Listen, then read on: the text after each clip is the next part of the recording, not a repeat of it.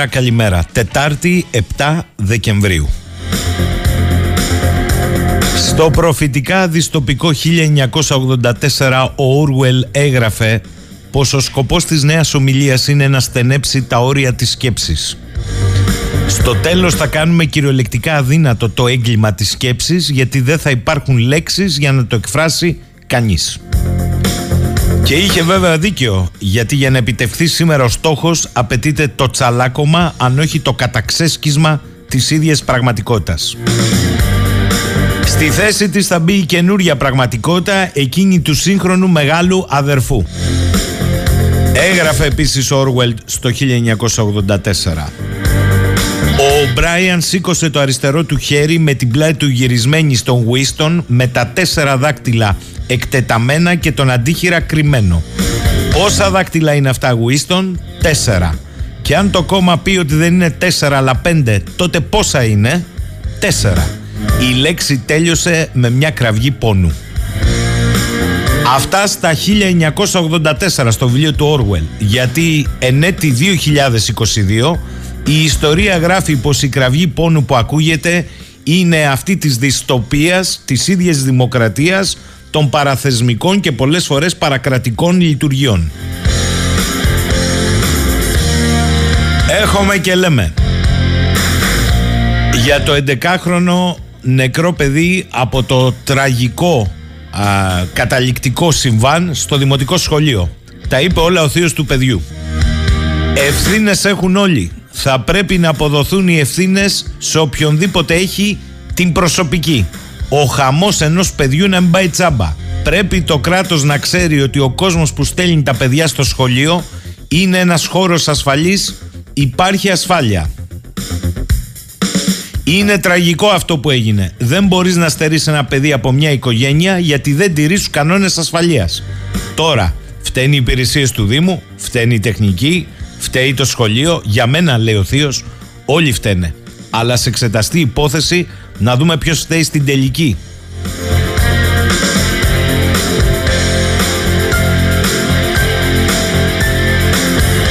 Στο άλλο συμβάν με τον εμψυχρό πυροβολισμό του 16χρονου Ρωμά από αστυνομικό στο κεφάλι με αποτέλεσμα να νοσηλεύεται σε εξαιρετικά σοβαρή κατάσταση στο Ιπποκράτιο νοσοκομείο της Θεσσαλονίκης η κατάσταση για δεύτερη νύχτα ήταν έκρηθμη σε πολλές περιοχές της Ελλάδας.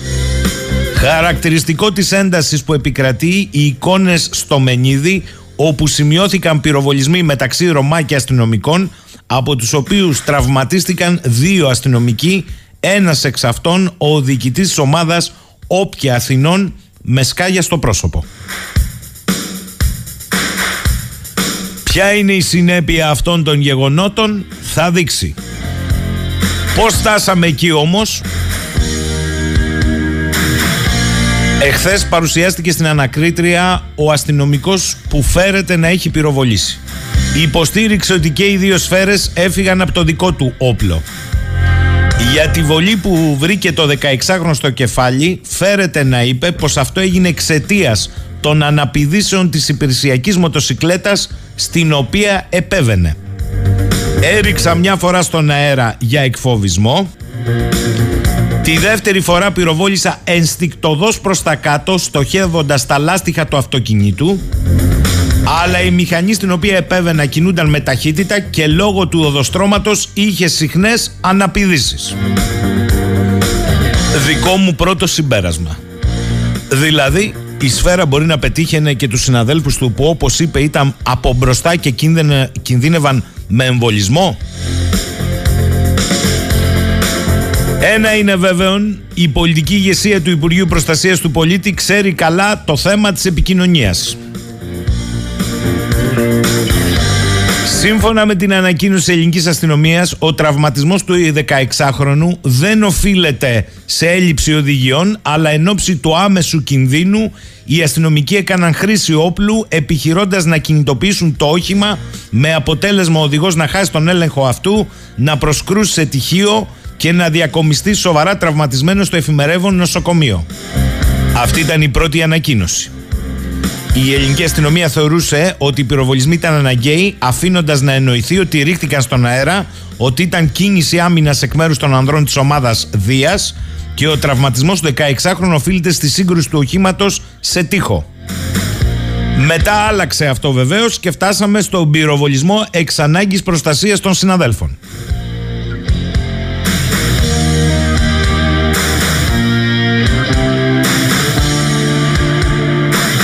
Δεν αλλάζει πάντως ό,τι και να μου γράφετε εδώ πέρα ότι ένα 16χρονο πυροβολήθηκε στο κεφάλι από πίσω. Και μπαίνουν και τα μεγάλα ερωτήματα. Δεν συνιστά χρήση υπερβολής ή χρήση όπλου. Οι κανόνες εμπλοκής είναι καθαροί. Σήμερα άκουγα συνδικαλιστές αστυνομικούς που έλεγαν ότι δεν είναι με σαφήνεια από την κατεχάκη οι οδηγίες. Και ακούω και τον αντίλογο ότι από τη στιγμή που είχαν τα στοιχεία κυκλοφορίας του οχήματος μπορούσαν να τον εντοπίσουν και εκ των υστέρων. Θα επανέλθουμε στο θέμα αυτό. Πάμε σε άλλα. Θυμάστε εκείνο το φαγοπότι εν μέσω καραντίνα στην Ικαρία κατά την επίσκεψη του Πρωθυπουργού που είχε οργανώσει ένας βουλευτής, ο κύριος Στεφανάδης, το θυμάστε; Σας έχω νέα. Εχθές ψηφίστηκε η μη άρση της ασυλίας του εν λόγω βουλευτή με 173 ψήφους κατά. Υπέρ της άρσης τάχθηκαν ο ΣΥΡΙΖΑ και η Ελληνική Λύση με 84 ψήφους. Ποιος ζητούσε την άρση ασυλίας, πολίτης ο οποίος έκανε μήνυση στον κύριο βουλευτή, αλλά υπήρχε βουλευτική ασυλία, διότι δεν τηρήθηκαν τα ίδια μέτρα και τα ίδια σταθμά εν μέσω καραντίνας για όλους τους πολίτες.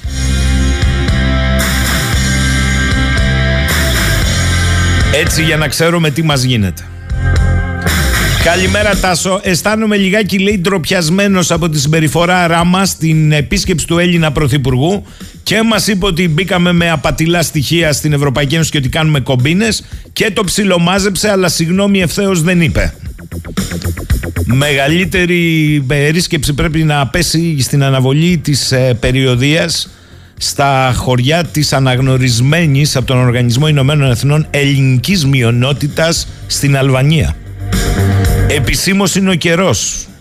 Αλλά ουσιαστικώς μάθαμε ότι η κυβέρνηση Ράμα ουσιαστικά δεν εγγυάτο την ασφάλεια της μετάβασης οδικός πρωθυπουργικής συνοδείας, θεωρούσε βαρύ ελικόπτερο του ελληνικού στρατού να πάει σε αυτή την επίσκεψη εντός αλβανικού εδάφους και κυρίως δεν άρεσαν κάποια από τη συνοδεία την ελληνική διότι ήταν και μέλη της ελληνικής μειονότητας. Ονό ήτο.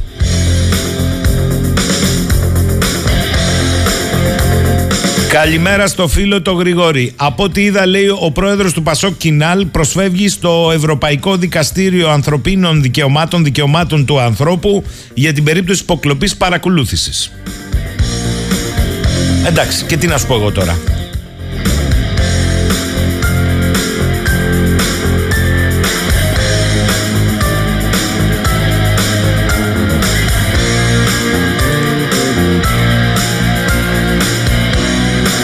Ο Γιάννης λέει: Εμψυχρό δολοφονία πήγε να κάνει ο 16χρονο. Μπράβο στον αστυνομικό που έκανε τη δουλειά του. Οι γύφτοι πυροβολούν κατά αστυνομικών. Το έχετε παρήδηση.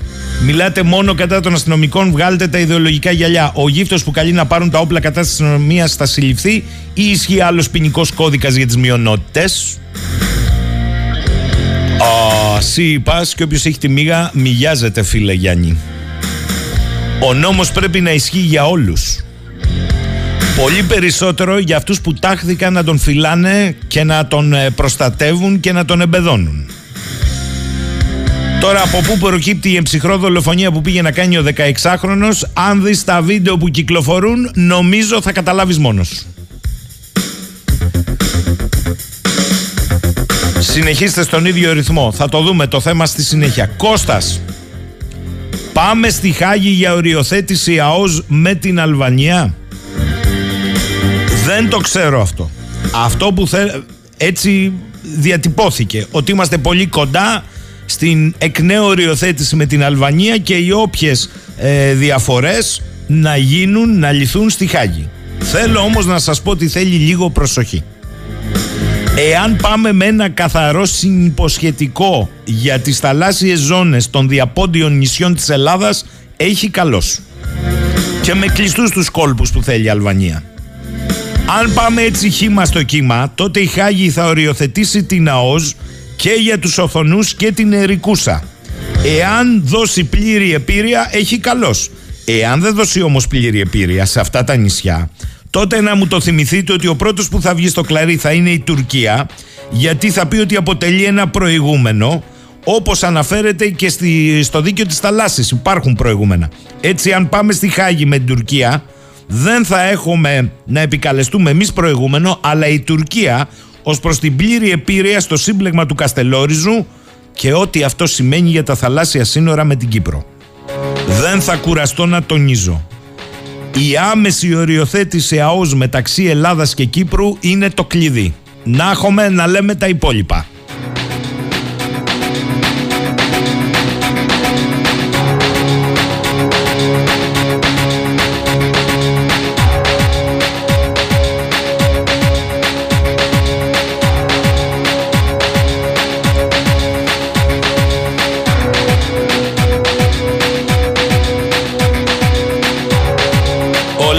Λεωνίδα, σε αντίθεση με άλλους ακροατές που λένε ότι καλώς έπραξε ο αστυνομικός, λέει: Βοηθήστε με λίγο. Με ποιο σκεπτικό ένας μοτοσυκλετιστής της αστυνομίας μπαίνει μπροστά σε αυτοκίνητο που ζυγίζει 800 με 1000 κιλιά να το σταματήσει. Δεύτερον, περιπολικά δεν λαμβάνουν μέρος σε καταδιώξεις. Τρίτον, δεν μπορούν να αφήσουν το όχημα να φύγει και να τον συλλάβουν αργότερα. Και το βασικότερο, όλοι αυτοί που πυροβολούν ή καταδικάζουν έχουν ξεχάσει πώς είναι να είσαι 16 ετών.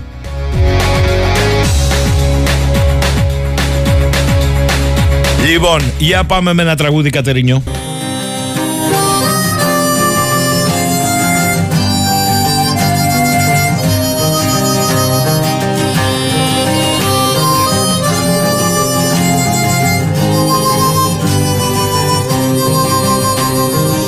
Όταν θα ακούς αυτό το τραγούδι εγώ δεν θα είμαι εδώ όταν θα ακούς αυτό το τραγούδι Εγώ δεν θα είμαι πια εδώ. Διαμάντη στη λάσπη αυτού του κόσμου Ήσουν για μένα εσύ. Κι ύστερα όρμη σε μαύρο ποτάμι Απάνω μας του κόσμου η βουή. Τα σκόρπισε όλα η ζωή Ξέχναμε, ξέχναμε, ξέχασε με Ξέχναμε, ξέχναμε, ξέχασε με Ξέχασε με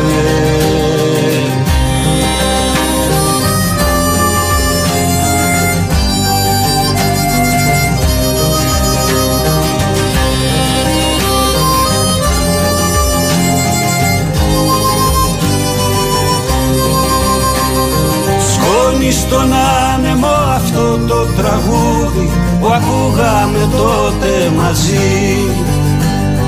Τότε που πίστευα μες στη ψυχή σου ζούσε κι η δική μου ψυχή. Τυφλά διαλέγουμε ο ένας τον άλλο χωρίς να ρωτάμε γιατί. Δίνει την τράπουλα ένα κίτρινο χέρι Τράβα σου λέει ένα χαρτί. Κανείς δεν θα μάθει γιατί. Δεν θα μάθει γιατί. Ξέχναμε, ξέχναμε Ξέχασε με Ξέχναμε, ξέχναμε Ξέχασε με ξέχασε με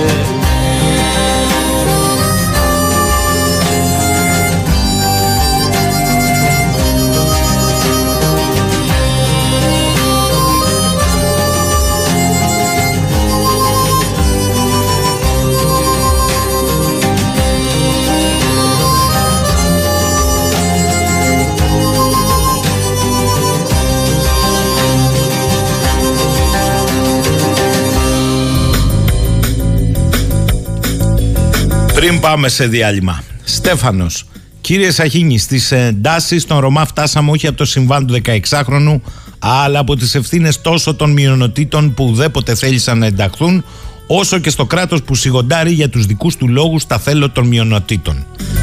Στέφανε, αυτό είναι μία πλευρά του λόφου, αλλά προσπερνάει κάτι βασικό.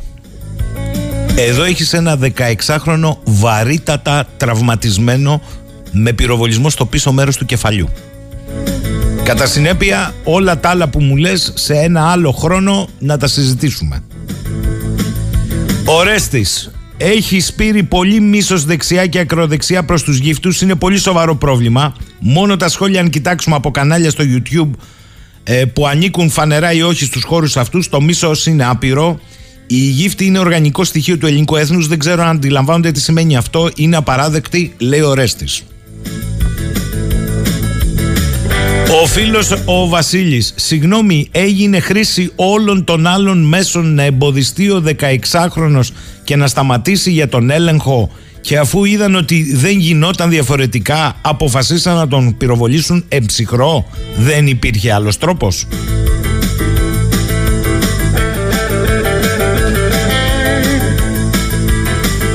Η είδηση δεν αλλάζει όπως και αν τη δείτε όποια θέση και αν έχετε να ακουστεί καμία αντίρρηση αλλά θέλω μέσα σε αυτό που αναλύεται να μην ξεχνάτε την ουσία. Ένα παιδί 16 ετών πυροβολήθηκε στο κεφάλι. Αυτό μπορούμε να το καταλάβουμε. Πάμε σε διάλειμμα και θα επανέλθουμε αναλυτικότερα και στο θέμα αυτό. Ο Νικόλας λέει και εγώ στα 16 μου οδηγούσα χωρίς δίπλωμα, έβαζα καύσιμα και δεν πλήρωνα και μετά έπαιζα κλέφτες και αστυνόμους με την αστυνομία. Έχει δίκιο ο προηγούμενος ακροατής, με συγκίνησε που μου έκανε να θυμηθώ τα παιδικά μου χρόνια. Σοβαρά τώρα η παραβατικότητα της συγκεκριμένης κοινωνικής ομάδας ή μειονότητα έχει ξεφύγει χρόνια τώρα και η πολιτεία απλώς σφυρίζει αδιάφορα. Η αστυνομία είναι στο δικό της κόσμο, καουμπόιδες, σούπερμαν, εκδικητές και άλλοι εντελώς αδιάφοροι. Ελάχιστοι είναι σωστοί επαγγελματίες και έχουν πλήρη επίγνωση του τι κάνουν και πώς. Νικόλα, καλά το πας, αλλά θέλω να πω κάτι. Ακόμη και αν έχει ξεφύγει η παραβατικότητα συγκεκριμένης κοινωνικής ομάδας, τι σημαίνει αυτό; Ο εντεταλμένος από την πολιτεία ως όργανό της αποδίδει τα δεδικασμένα και νενομισμένα πυροβολώντας εν ψυχρό. Το έχουμε δει αυτό πουθενά. Εδώ, στη χώρα. Λέω ότι είναι νόμος. Βγάζεις το όπλο και πυροβολείς και μπεδώνεις έτσι την τάξη. Γιατί επαναλαμβάνω χάνουμε το βασικό της είδησης δεν φταίει κανείς μας. Φταίει αυτό το πολυεπικοινωνιακό που ακούω και η κουβέντα πάει στο πώς λειτουργεί ένας συγκεκριμένος χώρος, μια κοινωνική ομάδα. Alright. Εντάξει, να το καταλάβω. Αυτό που δεν απαντάει κανείς είναι η απόλυτα εκπαιδευμένη επαγγελματικά με μαθήματα, με σχολές, με, με, με του πώς εμπεδώνουν τον νόμο λειτουργούν κατά τον ίδιο τρόπο. Εγώ αυτό δεν μπορώ να το καταλάβω. Επίσης θέλω να πω και το εξής. Εσείς έχετε εδώ στείλει μηνύματα και στέλνετε αβέρτα για την παραβατικότητα της συγκεκριμένης κοινωνικής ομάδας. Μόνο αυτή είναι σε παραβατικότητα δηλαδή. Το εντοπίζουμε σε συγκεκριμένη κοινωνική ομάδα την παραβατικότητα. Σοβαρά. Σήμερα το πρωί άκουγα έναν ευυπόλοιπτο νομικό στο Sky ο οποίος εγκαλείται για μια σειρά πάτες του κολάρου. Δεν κατάλαβα.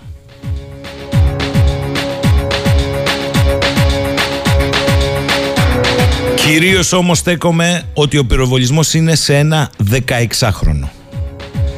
Εάν λοιπόν το 16χρονο οδηγούσε χωρίς δίπλωμα, έβαζε καύσιμα, δεν πλήρωνε και μετά έπαιζε κλέφτες και αστυνόμους, αλλά δεν ήταν Ρωμά.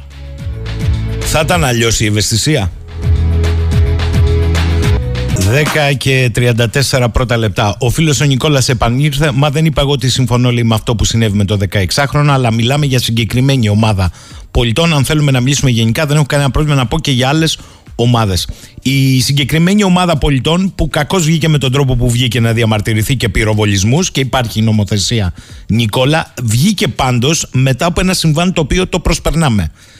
Και λέω και στον άλλο μου το φίλο τον Νίκο στη Γερμανία καλημέρα του που μου γράφει ξέρω που το πας και έχεις δίκιο αλλά σου ξεφεύγει κάτι όταν άρχισαν το κυνηγητό ήξεραν με τι έχουν να κάνουν. Όχι, συνεπώς ακυρώνεται η τόση επιμονή στην ηλικία την καλημέρα μου. Κύριε Νίκο, δικαιολογώ στη Γερμανία ζείτε. Έλας όμως που τα βίντεο δείχνουν τι, ότι ήξεραν απολύτως με τι έχουν να κάνουν. Στη μέσα πλευρά του βενζινάδικου στο καφέ καθόντουσαν. Όταν μπήκε ο υπάλληλος να τους πει ότι έφυγε ο Πιτσυρικά που δεν πλήρωσε 20 ευρώ τη βενζίνη του και κυρίως το κυνηγητό καλώς το κάναν. Την καταδίωξη. Τον πυροβολισμό δεν κατάλαβα. Ο Περικλής γράφει εδώ, παιδιά, όλα τα διαβάσουμε. Δεν είναι παιδί, ένας εγκληματίας είναι. Το γνωρίζεις; Ο Διονύσης, τι προτείνεται από την άνεση της ραδιοφωνικής ασθέσης. Αλήθεια Διονύση, σου δείχνω να έχω άνεση; Ασυλία έχουν μόνο αυτοί οι γύφτοι και οι πολιτικοί που τους κάνουν πλάτες. Μάλιστα. Σάκης, στο στρατό, όταν σου δώσουν το όπλο, το πρώτο πράγμα που σου λένε όταν χρειαστεί, σημαδεύουμε χαμηλά στα πόδια. Δεν θα σημαδέψουμε στο κεφάλι. Εδώ έριξαν από πίσω το κεφάλι μέσα στην πόλη με ραβδόκανο. Θα μπορούσε να έχει χτυπήσει και έναν άλλο περαστατικό, περαστικό η σφαίρα. Δεν είναι σοβαρά πράγματα αυτά. Ε, Άλλος φίλος. Ο Ορέστη δεν πάει έτσι. Η γύφτη, η γύφτη είναι παραβατική, αλλά οι κομματάρχες βιαστές της Νέας Δημοκρατίας να μην το λέτε έτσι είναι φυσιολογικό. Μέσα σε όλη την ανομαλία δεν μπορεί να μιλάει η Νέα Δημοκρατία και να τσουβαλιάζει. Εντάξει, δεν είναι το θέμα τώρα εδώ πέρα κομματικό. Ο Αντώνης, ο νέος επιστήμονας. Καλημέρα, λέει. Μοιράζομαι ένα σχόλιο του καθηγητή Γιάννη Τασόπουλου του Δημοσίου Δικαίου. Λύσεις υπάρχουν. Διαφάνεια μέσω κάμερας ή ανεξέλεγκτη αστυνομική βία. Δυστυχώς δεν υπάρχει πολιτική βούληση για σοβαρή και αξιόπιστη καταγραφή με κάμερα ζωντανά των αστυνομικών συμβάντων. Αυτό σημαίνει στην πράξη ότι κάθε περίπτωση υπέρμετρης αστυνομικής βίας προκειμένου να δικαιολογηθεί θα αντιμετωπίζεται με φανταστικές ή όχι επιθέσεις κατά των αστυνομικών, ώστε οι πράξεις τους να εμφανίζονται εκ των υστέρων ως άμυνα. Αυτές τις υποθετικές ή μη επιθέσεις τύπου Ινδαρέ, που αθώθηκε, θα βεβαιώνουν μάρτυρες αστυνομικοί συνάδελφοι του φερόμενου δράστη που τράβηξε σκανδάλι. Το πρόβλημα είναι ότι η πολιτική ηγεσία υποτιμάει η αδιαφορή για το μακροπρόθεσμο κόστος της επιλογής για μια αστυνομία που δρά ανεξέλεγκτη και μπορεί να υπερβαίνει τα όρια της νόμιμης βίας κατά το δοκούν με το σκεπτικό ότι όλα στο τέλος θα συγκαλυφθούν. Κυρίως δεν λαμβάνεται υπόψη η ανάγκη προστασίας και της τιμής και του κύρους των έντιμων και σωστών αστυνομικών. Δεν υπάρχει σώμα, υπάρχουν όργανα νομοταγή ή όχι. Ο Κώστας Έχουμε χάσει τη λογική μας με αυτά που ακούμε και διαβάζουμε στα διάφορα site. Θεωρούν ορισμένοι ότι είναι απόλυτα φυσιολογικό ένας αστυνομικός εντεταλμένο όργανο του κράτους να φερεί τη ζωή από ένα 16χρονο γιατί έκανε μια παρανομία. Έλεος. Κάρμεν.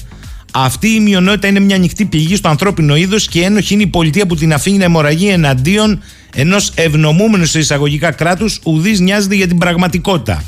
Σάκης, το καθεστώς προχθές έδιρε τον Ινδα, Ινδαρέ, προχθές περπατούσε η Ζαρντινιέρα που ήξερε καράτε και τσάκησε ένα Κύπριο φοιτητή. Γιατί πράγμα μιλάμε ακριβώς εδώ.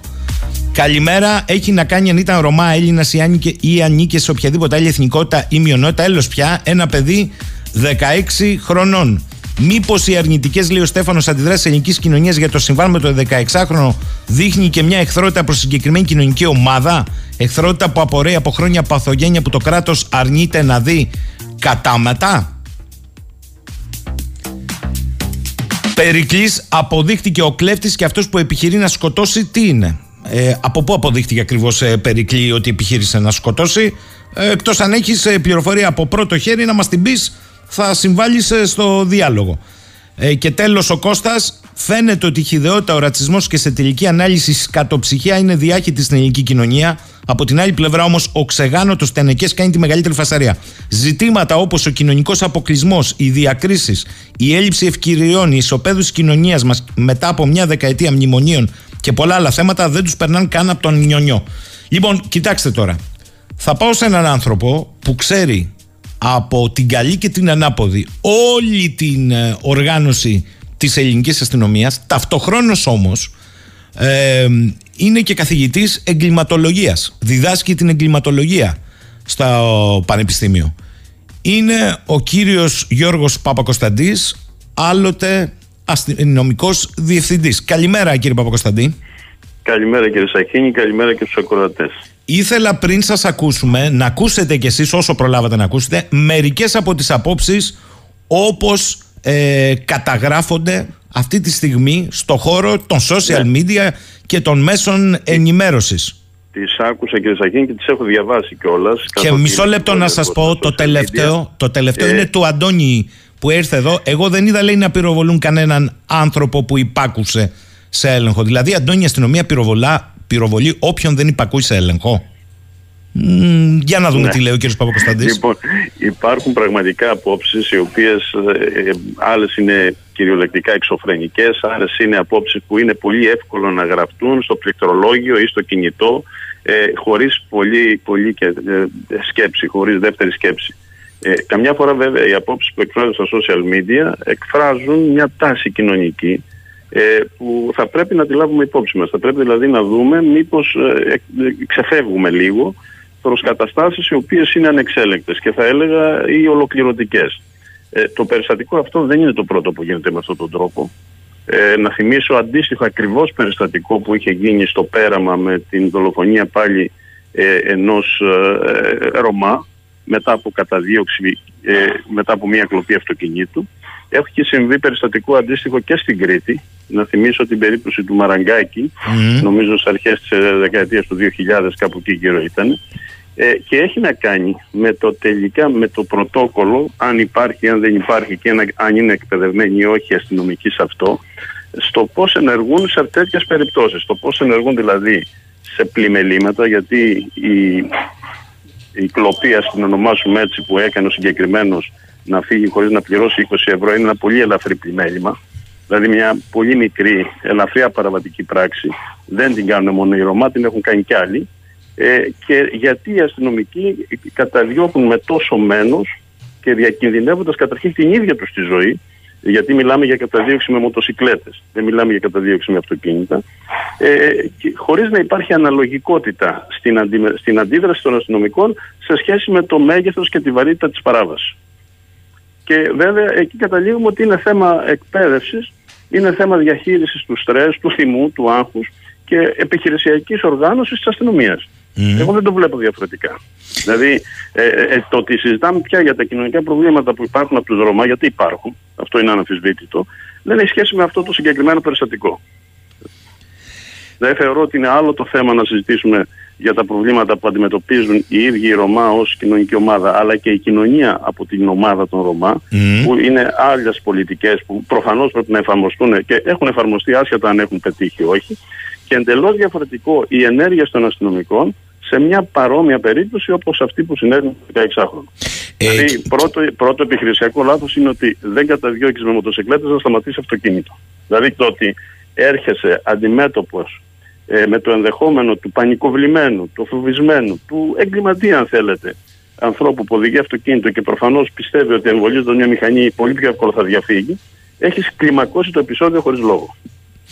Πείτε μου και θα έρθω λίγο στο επιχειρησιακό. Πείτε μου, αν θυμάμαι καλά, δέκα μέρες πίσω, ένας άλλος αστυνομικός της ίδιας ομάδας ε, κλήθηκε σε ένα άλλο βενζιναδικό πάλι στη Θεσσαλονίκη όπου μια οικογένεια δεν είχε... Δεν είχε να πληρώσει και πλήρωσε το 20, 20 ευρώ αστυνομικό Αντί για σύλληψη δηλαδή... Ναι. Τις όψεις, τις δύο όψεις του ίδιου νομίσματος. Ναι, αλλά επειδή μιλάμε για το συμβάν και έχετε δίκιο και καλό είναι να το αποσυνδέουμε από τα υπόλοιπα όχι ότι τα υπόλοιπα δεν είναι θέμα, αλλά εδώ μιλάμε για έναν πυροβολισμό α, στο πίσω μέρος του κεφαλιού ενός 16χρονου.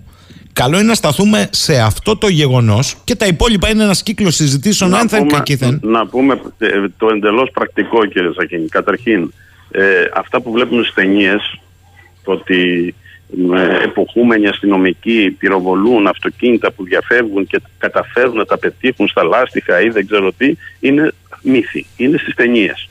Στην πραγματικότητα, ένας αστυνομικός ο οποίος καταδιώκει, καταδιώκει με μοτοσυκλέτα, έχει φτάσει το στρες του στο ανώτατο επίπεδο.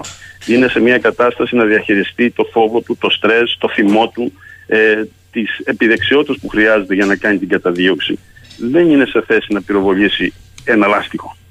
Αποκλείεται. Είναι πυροβολώντας όμως διακινδυνεύει και τη ζωή του καταδιωκόμενου, διακινδυνεύει και τη ζωή των περαστικών.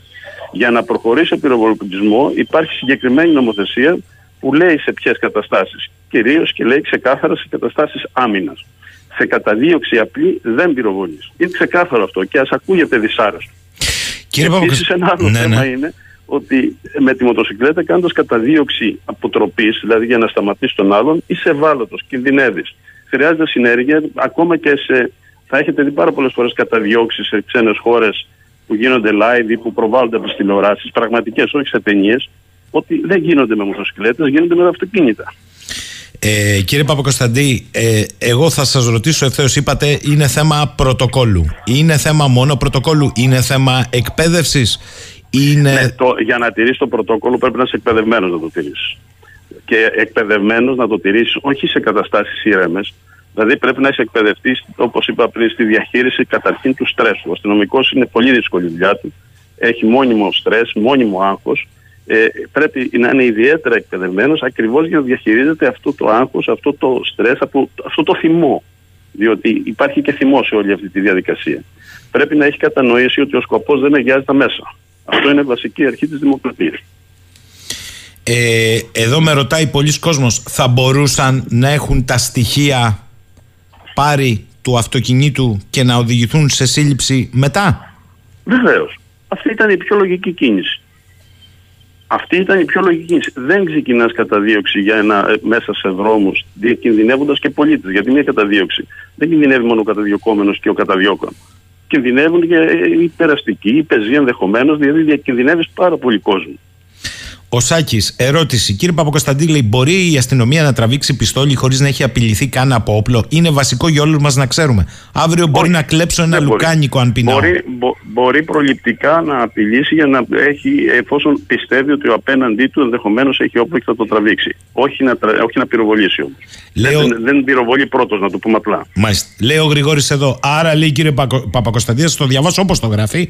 Φταίει, ναι, ναι. Ο, φταίει ο μπάτσος, ε. Α τον κλέφτη να φεύγει δηλαδή η αστυνομία παρούσης έβγεται νεκέδε. Δεν είπε αυτό ο κ. Παπακοσταντή. Α τον κλέφτη να φύγει. Άλλο ε, είπε. Κοιτάξτε, αυτό που πρέπει να πω σε αυτό που το γράφει ξεκάθαρα, ότι καλός ή κακός σε μια ευνομούμενη πολιτεία ο αστυνομικός και όχι ο μπάτσος όπως λέει, πρέπει να λειτουργεί με κανόνες. Δεν λειτουργεί κατά το δοκούν. Γι' αυτό είναι αστυνομικός, γι' αυτό είναι εκπαιδευμένος, γι' αυτό πληρώνεται. Και αυτό είναι και το μειονέκτημά του, αν θέλετε ότι πρέπει να λειτουργεί με κανόνες. Ενώ ίσως ο εγκληματίας δεν λειτουργεί με κανόνες. Το ξέρουμε οι αστυνομικοί αυτό. Ποιο είναι το θέμα εδώ λοιπόν, κατά τη γνώμη σας; Κοιτάξτε, το θέμα κατά τη γνώμη μου είναι πολύπλοκο. Ε, είναι λάθος να το κομματικοποιούμε, να το πολιτικοποιούμε. Γιατί βλέπετε ότι πάντα υπάρχει το εξής πρόβλημα στην Ελλάδα ότι η αντιπολίτευση κατηγορεί την κυβέρνηση για αυταρχικές ενέργειες αστυνομικών. Όταν αλλάζει η κυβέρνηση και γίνεται αντιπολίτευση κάτι το ίδιο, ναι, ναι. χωρίς κανείς να εμβαθύνει στα πραγματικά αίτια που οδηγούν σε τέτοιες άστοχες ενέργειες, που δεν είναι τίποτα άλλο παρά μια ανάγκη σοβαρής, σοβαρότατης εκπαίδευσης των αστυνομικών. Που επιμένω και το λέω χρόνια ότι είναι ελληματική σε σχέση με τα προβλήματα και με τις καταστάσεις που καλούνται να διαχειριστούν. Ε, λέει εδώ... είναι διαχρονικό αυτό και, δια, και διακομματικό έτσι. Λέει εδώ ένας φίλος Θέλω αν γίνεται ο Μιλόν, ο οποίος είναι, ε, αν άκουσα εκτός των άλλων είναι και αστυνομικός, ήταν αστυνομικός, ε, είναι σε αποστρατεία, διδάσκει όμως εγκληματολογία, το λέω για τον Νικόλα να μας πει τη γνώμη του για το εξής περιστατικό. Λέει, πριν ένα μισή χρόνο στο διπλανό οικόπεδο από το δικό μου υπάρχει ένας χώρος όπου κάποιος αποθηκεύει εξοπλισμό από καταστήματα που κλείνουν. Μια νύχτα λοιπόν, γύρω στις 2 μετά τα μεσάνυχτα, άκουσα θορύβους. Βγήκα έξω και είδα πέντε φιγούρες να κινούνται ανάμεσα στα αντικείμενα. Άρχισα να φωνάζω και να τους καλώ να φύγουν γιατί θα καλέσω την αστυνομία. Κατόπιν μπήκα μέσα, γιατί ήταν πέντε, και πήρα τηλέφωνο την άμεσο δράση. Ανέφερα το περιστατικό και η πρώτη ερώτηση που μου έκανε η τηλεφωνήτρια του κέντρου άμεσης δράσης ήταν είναι Ρωμά; Απάντησα δεν ξέρω. Με ρώτησε συνέχεια. Είναι με λαμψή; Απάντησα πιθανόν, αλλά είναι σκοτάδι και δεν μπορώ να διακρίνω. Καλά μου απάντησε. Κλείστε να καλέσω μονάδα που είναι κοντά να επέμβει. Ακόμη περιμένω. Ναι, ένα πρόβλημα που θέτει ο ακροατής και έχει δίκιο είναι το εξής. Πάρα πολλοί κόσμοι φοβάται ότι όσο πιο πολλοί κανόνες μπαίνουν στη δράση των αστυνομικών, τόσο πιο αναποτελεσματική θα είναι και τόσο περισσότερο θα εκτραχύνεται ο εγκληματίας. Είναι ένας φόβος των συντηρητικών πολιτών και είναι ένας εύλογος φόβος. Όμως η εκπαιδευμένη αστυνομία ακριβώς αυτό προσπαθεί να κάνει.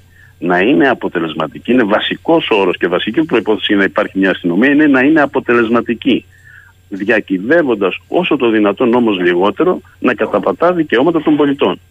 Μάλιστα. Διότι ε, ε, επιμένω στη συγκεκριμένη περίπτωση. Φανταστείτε την εικόνα. Αυτοκίνητο καταδιώκεται από μοτοσυκλέτες. Ο μοτοσυκλετιστής εν κινήσει οτιδήποτε, όπως και να πυροβολήσει, δεν μπορεί να σημαδέψει. Είναι ανθρώπινο.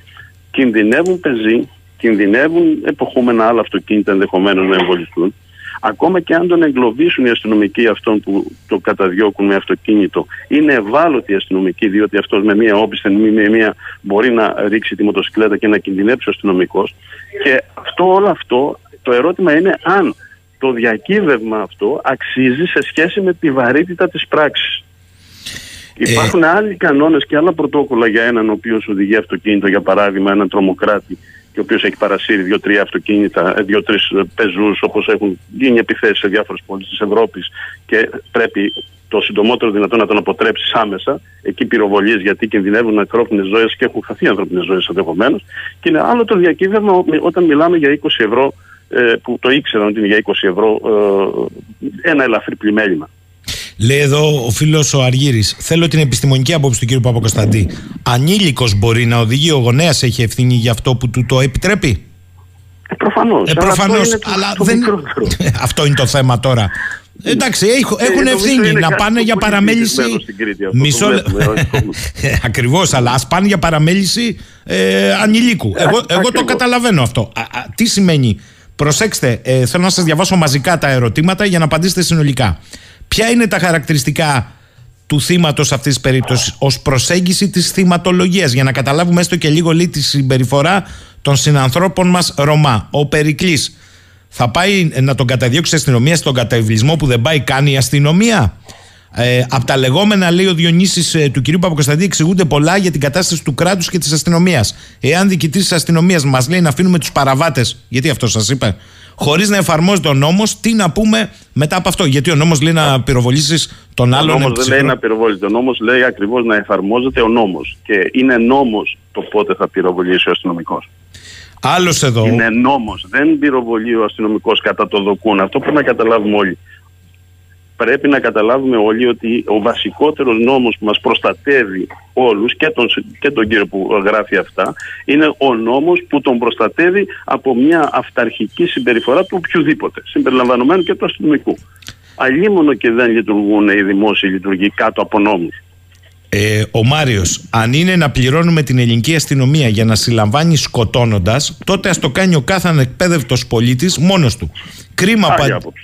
Ναι, κρίμα, άλλα, όλες απόψεις διαβάζουμε. Κρίμα που αντί να εκπαιδεύει σωστά τα στελέχη της ελληνικής αστυνομίας, προσπαθεί να μαζέψει τα σημάζευτα με επικοινωνιακά τρικ. Πούμε και το άλλο, να πούμε και το άλλο, κύριε Σαχίνη. Όσο και να εκπαιδεύει σωστά, μιλάμε για ανθρώπινες ενέργειες και όχι για ρομπότ. Μιλάμε για ανθρώπους οι οποίοι δουλεύουν σκληρά, ξενυχτάνε, κινδυνεύουν για τους αστυνομικούς, δουλεύουν κάτω από δύσκολες καταστάσεις και πολλές φορές σκέφτονται μη μου τύχει το κακό. Και είναι απόλυτα λογικό η ανάγκη της εκπαίδευσης σε πολλά πράγματα, τόσο της ψυχολογικής όσο και της επιχειρησιακής των αστυνομικών, δεν θα εξαλείψει τέτοια φαινόμενα εντελώς.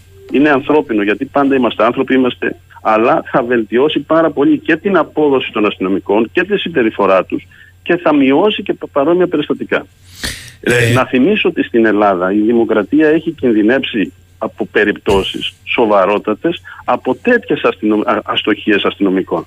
Η περίπτωση Γρηγορόπουλου είναι χαρακτηριστική. Μελετάται ως και η στάντη στο πώς μία ε, ε, απρόκριτη επίθεση αστυνομικού που σκότωσε ένα 15χρονο, ανεξάρτητα από. Δεν μπορούμε να σκεφτούμε ποτέ το θύμα, την ιδιότητα του θύματος για να δικαιολογήσουμε τη δράση του, δράστη. Ε, την άρθηκε παραλίγο να την αρχή χώρα στον αέρα. Είναι πράγματα τα οποία πρέπει να τα έχουμε υπόψη μας. Λέει εδώ ο φίλος ο Δημήτρης. Άποψή μου είναι πως θύματα είναι και οι δύο. Και ο άτυχο 16χρονο που χαροπαλεύει στην αντιετική και ο αστυνομικός. Ο 16χρονο θύμα της συνολικής αντιμετώπισης πολιτείας μας που δεν έχει φροντίσει ώστε οι νόμοι να εφαρμόζονται παντού και σε όλες τις κοινωνικές ομάδες. Και δυστυχώς αυτό έχει ως συνέπεια τέτοιες κοινωνικές ομάδες να ζουν μέσα στην παρανομία. Καλά, δηλαδή βενζίνη χωρίς να πληρώσει, νομίζεις ότι βάζει μόνο Ρωμά, Δημήτρη; Ε, και απ' την άλλη, ο αστυνομικός που είναι θύμα της ελληπούς εκπαίδευσης, όπου το να σηκώσει το όπλο και να πατήσει τη σκανδάλη είναι μια πολύ πολύ ιδιάζουσα περίπτωση. Πρώτα έχουν εξαντληθεί όλα τα υπόλοιπα παθητικά και ενεργητικά μέτρα. Ο ένας θα την πληρώσει την εντατική παλεύοντας για τη ζωή του και ίσως να πεθάνει κιόλας, και ο άλλος θα το πληρώσει μέσα από την οδό της δικαιοσύνης. Είναι, είναι, είναι μια πάρα πολύ σοβαρή άποψη και τελικά αυτή είναι η κατάληξη των πραγμάτων. Αυτή θα είναι η κατάληξη των πραγμάτων. Δηλαδή, ξεκίνησε ένα απλό πλημέλημα των 20 ευρώ, ας το πούμε έτσι, και κατέληξε ένας άνθρωπος να κινδυνεύει να πεθάνει και ένας άνθρωπος να χάσει δουλειά, ε, ε, ε, καριέρα και ούτω καθεξής. Δεν είναι απλά πράγματα. Και όντως αυτή είναι η εξέλιξη των πραγμάτων. Πάντως, θα πρέπει εγώ λοιπόν με... να αναρωτηθούμε ναι. τι πάει λάθος, να μην λέμε αυτή η γενική άποψη που ε, ομολογουμένως με τρομάζει και νομίζω τρομάζει και εσάς ότι δώσε αέρα στην αστυνομία γιατί μας έχει φάει το έγκλημα. Η Ελλάδα δεν είναι χώρα του εγκλήματος. Μας αρέσει δεν μας αρέσει. Είμαι από εκείνους που λέω ότι η Ελλάδα είναι όαση ε, ηρεμίας, ησυχίας σε σχέση με το τι συμβαίνει στον κόσμο. Και καλό είναι να ενημερωνόμαστε. Ούτε η κοινωνία μας έχει χειροτερέψει σε σχέση με το παρελθόν. Άσχετα ότι ε, ε, μαθαίνουμε πολύ περισσότερο πια τα εγκλήματα, πληροφορούμαστε για τα πάντα και δυστυχώς έχουμε τα social media που επιτείνουν την ε, παρορμητική συμπεριφορά μας που μπορούμε να γράψουμε ό,τι θέλουμε μέσα από τα ανώνυμα πληκτρολόγια. Ε, λέει ο Γιάννης, μήπως μπορεί ο κ. Παπακοσταντής να μας ενημερώσει για το ποια αστυνομία θεωρείται αποτελεσματικότερη στο έργο της στην Ευρωπαϊκή Ένωση και ποια τα χαρακτηριστικά της; Δεν υπάρχουν τέτοια κριτήρια. Ε, η αποτελεσματικότητα της αστυνομίας κρίνεται από την ικανοποίηση που νιώθει η κοινωνία, η τοπική κοινωνία της από αυτήν. Αυτά απλά και πράγματι. Και α, α, αν υπονοεί για παράδειγμα να πούμε ότι η γερμανική αστυνομία είναι καλύτερη, γιατί κάποιοι λένε ότι εκεί η αμερικάνικη αστυνομία είναι καλύτερη και γι' αυτό μπορούμε να δούμε τους δείκτες εγκληματικότητας και να δούμε ότι είναι πολύ μεγαλύτερη από ό,τι είναι στην Ελλάδα. Ε, δεν είναι τόσο απλά τα πράγματα. Το έγκλημα δεν το αντιμετωπίζει μόνο η αστυνομία, το αντιμετωπίζει συνολικά η κοινωνία και ένας βραχίωνας της αποτελεσματικότητας είναι και η αστυνομία. Ο Διονύσης να μας πει ο κύριος Παπακοσταντής από ποιο ποσό και πάνω πρέπει να γίνεται η καταδίωξη να γίνουν τα δέοντα. Μισό λεπτό, κύριε Παπακοσταντή, μισό. Δηλαδή, ρε Διονύση, από ποιο ποσό και πάνω επιτρέπεται ο αστυνομικός σηκώσει το πιστόλι να σε πυροβολήσει στο κεφάλι. Για πες μου. Υπάρχει ποσό, λοιπόν, αυτό μας ρωτάς τώρα. Ε, μα έλεος. Σε, σε διαδικασία ερωταπαντήσεων βρίσκομαι και στο εξωτερικό, βρίσκομαι ναι. στο αυτή τη στιγμή. Ε, απλά αυτό που θα πρέπει να κατανοήσουμε, νομίζω και πρέπει να μας μείνει σαν ιδέα ότι ε, για να είμαστε όλοι προστατευμένοι και από τον εγκληματία και από την αστοχία του δημόσιου λειτουργού και όχι μόνο του αστυνομικού, του οποιοδήποτε δημόσιου λειτουργού, πρέπει να εφαρμόζουμε τους νόμους. Πάρα πολύ απλά. Τους νόμους που αφορούν όλους μας. Κάτω από νόμους λειτουργεί και ο αστυνομικός και ο δικαστής και ο εφοριακός και όλοι. Έτσι, αν λέμε ότι ο καθένας κάνει ό,τι θέλει, δηλαδή μπούμε στη λογική ότι ο σκοπός αγιάζει τα μέσα, δηλαδή από τη στιγμή που έχω σκοπό να καταδιώξω ή να ουδετερό σαν εγκληματία, μπορώ να κάνω τα πάντα, ε, τότε το έχουμε χάσει τελείως. Ή να πάμε σαν την αστυνομία στο Σαν Φραντζίσκο με αυτά τα ρομπότ που θα παίρνουν εντολή και δεν θα σταματούν αν δεν πέσεις κάτω νεκρός. Αυτό. Να. Μάλιστα. Είναι μία άποψη. Μακριά είμαστε από αυτό. Μακριά είμαστε. Κύριε Παπακοσταντή, θέλω να σας ευχαριστήσω. Κυρίως γιατί απαντήσατε και, και σε ακροατές. Καλή σας ημέρα. Να είστε καλά. Να είστε καλά. Και εγώ Λοιπόν, ε, κοιτάξτε. Ο, ο Αλέξανδρος έχει ένα ωραίο θέμα. Γιατί κανένα πολιτικό κόμμα δεν θέλει πραγματικά ανεξάρτητο αρχηγείο της αστυνομίας με αξιολόγηση 360 και με πόρους για εκπαίδευση μέσα εγκαταστάσεις. Γιατί, Αλέξανδρο μου, αν συμβεί αυτό, δεν θα εξασφαλίζει το κάθε πολιτικό κόμμα που γίνεται κυβέρνηση τα βαβά του. Τι δεν καταλαβαίνεις. Λοιπόν, ε, το έγκλημα, λέει ο Αργύρης, είναι αποτέλεσμα της φτώχειας και του κοινωνικού ε, αποκλεισμού. Εγώ δεν θέλω να ξεχνάτε κάτι μου λέτε εδώ ότι είναι και πατέρας. Δεν με ενδιαφέρει τι είναι. Είναι 16 χρονών. Κυρίως είναι άνθρωπος. Εντάξει. Ε, εάν θεωρείτε ότι ο ρόλος της αστυνομίας είναι να σηκώνει το πιστόλι και να πυροβολεί στο κεφάλι, είναι άλλο θέμα. Αν δεν ήθελε να πυροβολεί στο κεφάλι και ήθελε του τροχούς, αλλά η αναπήδηση, όπως λέει και ο αστυνομικός, να ακούσουμε και αυτή την άποψη, οδήγησε εκεί την πορεία της σφαίρας. Ε, το κάνει ακόμη πιο επικίνδυνο για όλους γύρω γύρω γιατί ακούω κάποιους για το ε, κίνδυνο από την καταδίωξη. Γιατί λοιπόν δεν κινδύνευαν και οι ίδιοι οι συνάδελφοί του από αυτό τον πυροβολισμό; Ο... η Ελένη τρομάζω κάποιοι δικαιολογούν γιατί ο 16χρονος είναι Ρωμά. Κάποιοι θεωρούν πως οι αστυνομικοί έχουν δικαίωμα να γίνουν δικαστές και δήμοι. Αν ήταν τα δικά τους παιδιά θα συνέχιζαν να λένε τα ίδια πράγματα Ε, ο καλεσμένος σου λέει ο Περικλής ήταν επικίνδυνος. Δηλαδή θα είναι εκεί η αστυνομία, δεν θα καταδιώξει αν, αν τολμούν να σπάνε να το συλλάβουν στον καταβλισμό. Ε, Περικλή, εντάξει, καλά τα έξυπνα, αλλά δεν καταδίωξε απλά. Έτσι. Γιατί μπερδεύεσαι. Ε, έχουμε πυροβολισμό.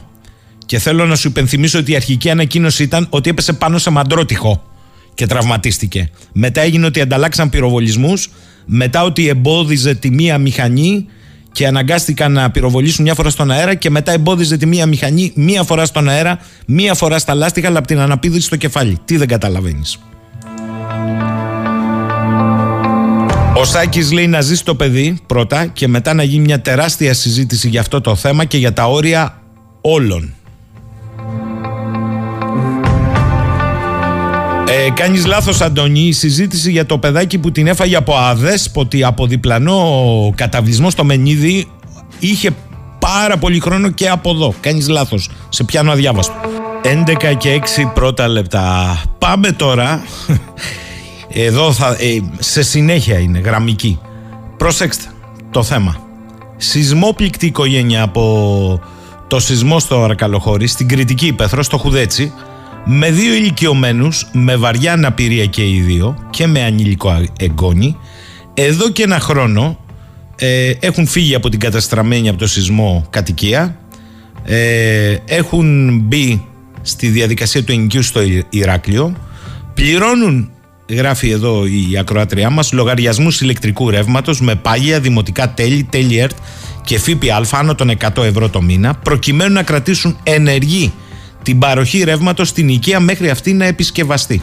Στο μεταξύ, οι λογαριασμοί της ε, άδειας οικίας συσσωρεύονται, η οικογένεια δυνατή να ανταπεξέλθει στις εκτοξευμένες οικονομικές υποχρεώσεις και ο πάροχος κόβει την ηλεκτροδότηση. Η οικογένεια ζητά βεβαίως τη διακοπή ηλεκτροδότησης της σεισμόπληκτης κατοικίας, προκειμένου να πάρει επιδότηση ενοικίου για τους σεισμόπληκτους. Η εξυπηρέτηση πελατών του παρόχου αρνείται πεισματικά, πετάει τον μπαλάκι στη ΔΔΕ, ο οποίος ΔΔΕ ενημερώνει δεν έχει καμία σχέση με διακοπή λόγω χρεών. Από τον Άννα στον Καϊαφά. Η κυρία Ελίνα είναι στη γραμμή μας. Καλημέρα, κυρία Ελίνα. Καλημέρα σας, κύριε Σαχίνη. Ευχαριστώ Από πολύ. Από το Ηράκλειο της Κρήτης αυτή τη φορά. Ναι, ναι. Ε...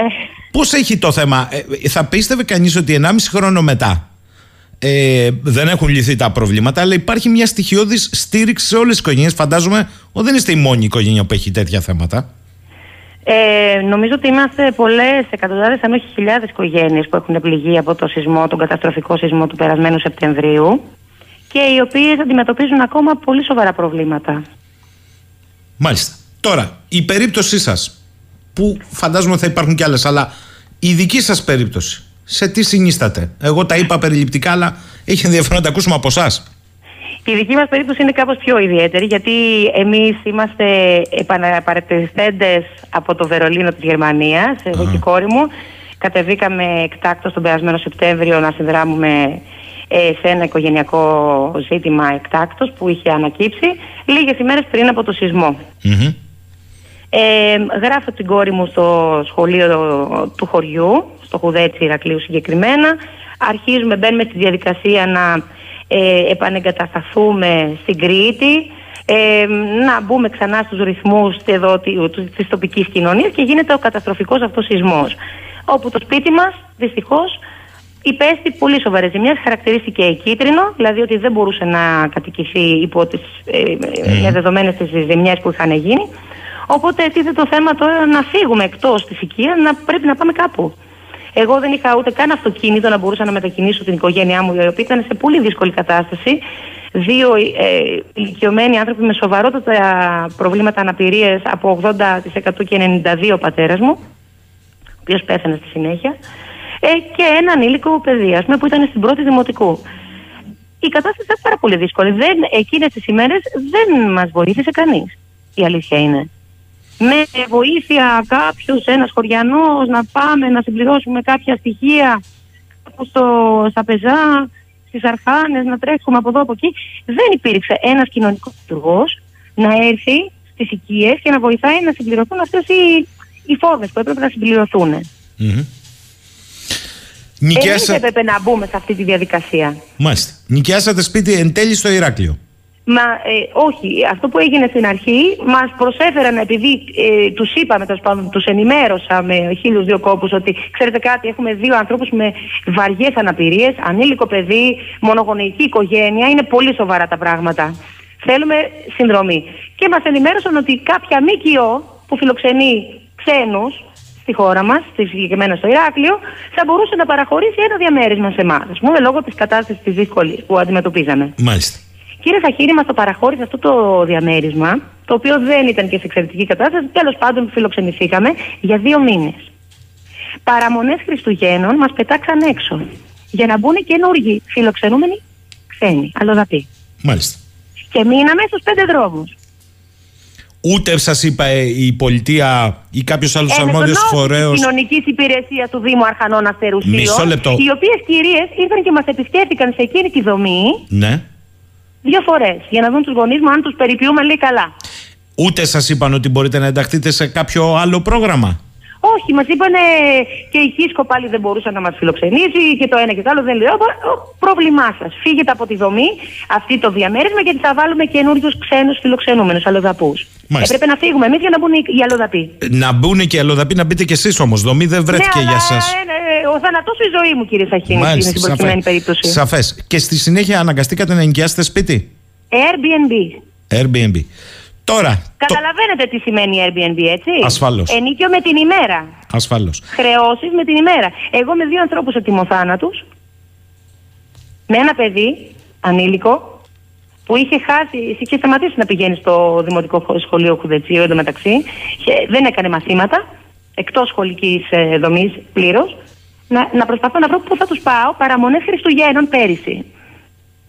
Και τώρα, τι προκύπτει με, με το σπίτι που έχετε κενό στο Χουδέτσι; Το σπίτι ε, διακόπηκε η ηλεκτροδότηση στην πορεία τη, του χρόνου, διότι Ναι. εγώ είχα πάρει τηλέφωνο στο Δήμο Αρχανών Αστερουσίων, είχα ζητήσει να, μιλήσω, να κλείσω και ραντεβού με τον Δήμαρχο. Μίλησα με τη γραμματέα του Δημάρχου. Η κυρία μου λέει: Τι θέλετε, κυρία μου, να σταματήσετε να πληρώνετε τα δημοτικά τέλη; Του λογαριασμού σας. Και τη λέω: Κυρία μου, δεν θέλω να σταματήσω να πληρώνω μόνο τα δημοτικά τέλη του λογαριασμού ε, ηλεκτροδότησης. Θέλω να, πληρώσω, να σταματήσω να πληρώσω συνολικά το λογαριασμό ηλεκτροδότησης. Γίνεται. Είμαστε σεισμόπληκτοι. Το σπίτι είναι άδειο. Για λόγους ασφαλείας πρέπει να υπάρχει ρεύμα, ώστε να μπορέσουμε να το επισκευάσουμε και να έχουμε ρεύμα ακόμα. Ή κάτι ομιγέννητο κάτι μα συμβεί. Το οποίο και συνέβη, κύριε Σαχίνη. Έγινε διάρρηξη στο σπίτι μας. Πρόσφατα. Πήγα και το διαπίστωσα. Μάλιστα. Τώρα, οι λογαριασμοί της ε, κενωμένης οικίας φαντάζομαι ότι συσσωρεύτηκαν διακόπηκε η ηλεκτροδότηση. Ζητήσατε από τον πάροχο Ναι. ένα έγγραφο. Ζήτησα από τον Ήρωνα Ναι. μια βεβαίωση να μου πούνε ότι λόγω οφειλών προς τον πάροχο ε, δεν ε, έχετε πλέον αυτή τη στιγμή ε, Ηλεκτροδότηση. στην οικία σας. Αρνούνται πεισματικά. Είναι λέει δεν μπορούμε, δεν έχουμε λέει τέτοιες βεβαιώσεις να σας δώσουμε. Τους λέω δεν θέλετε.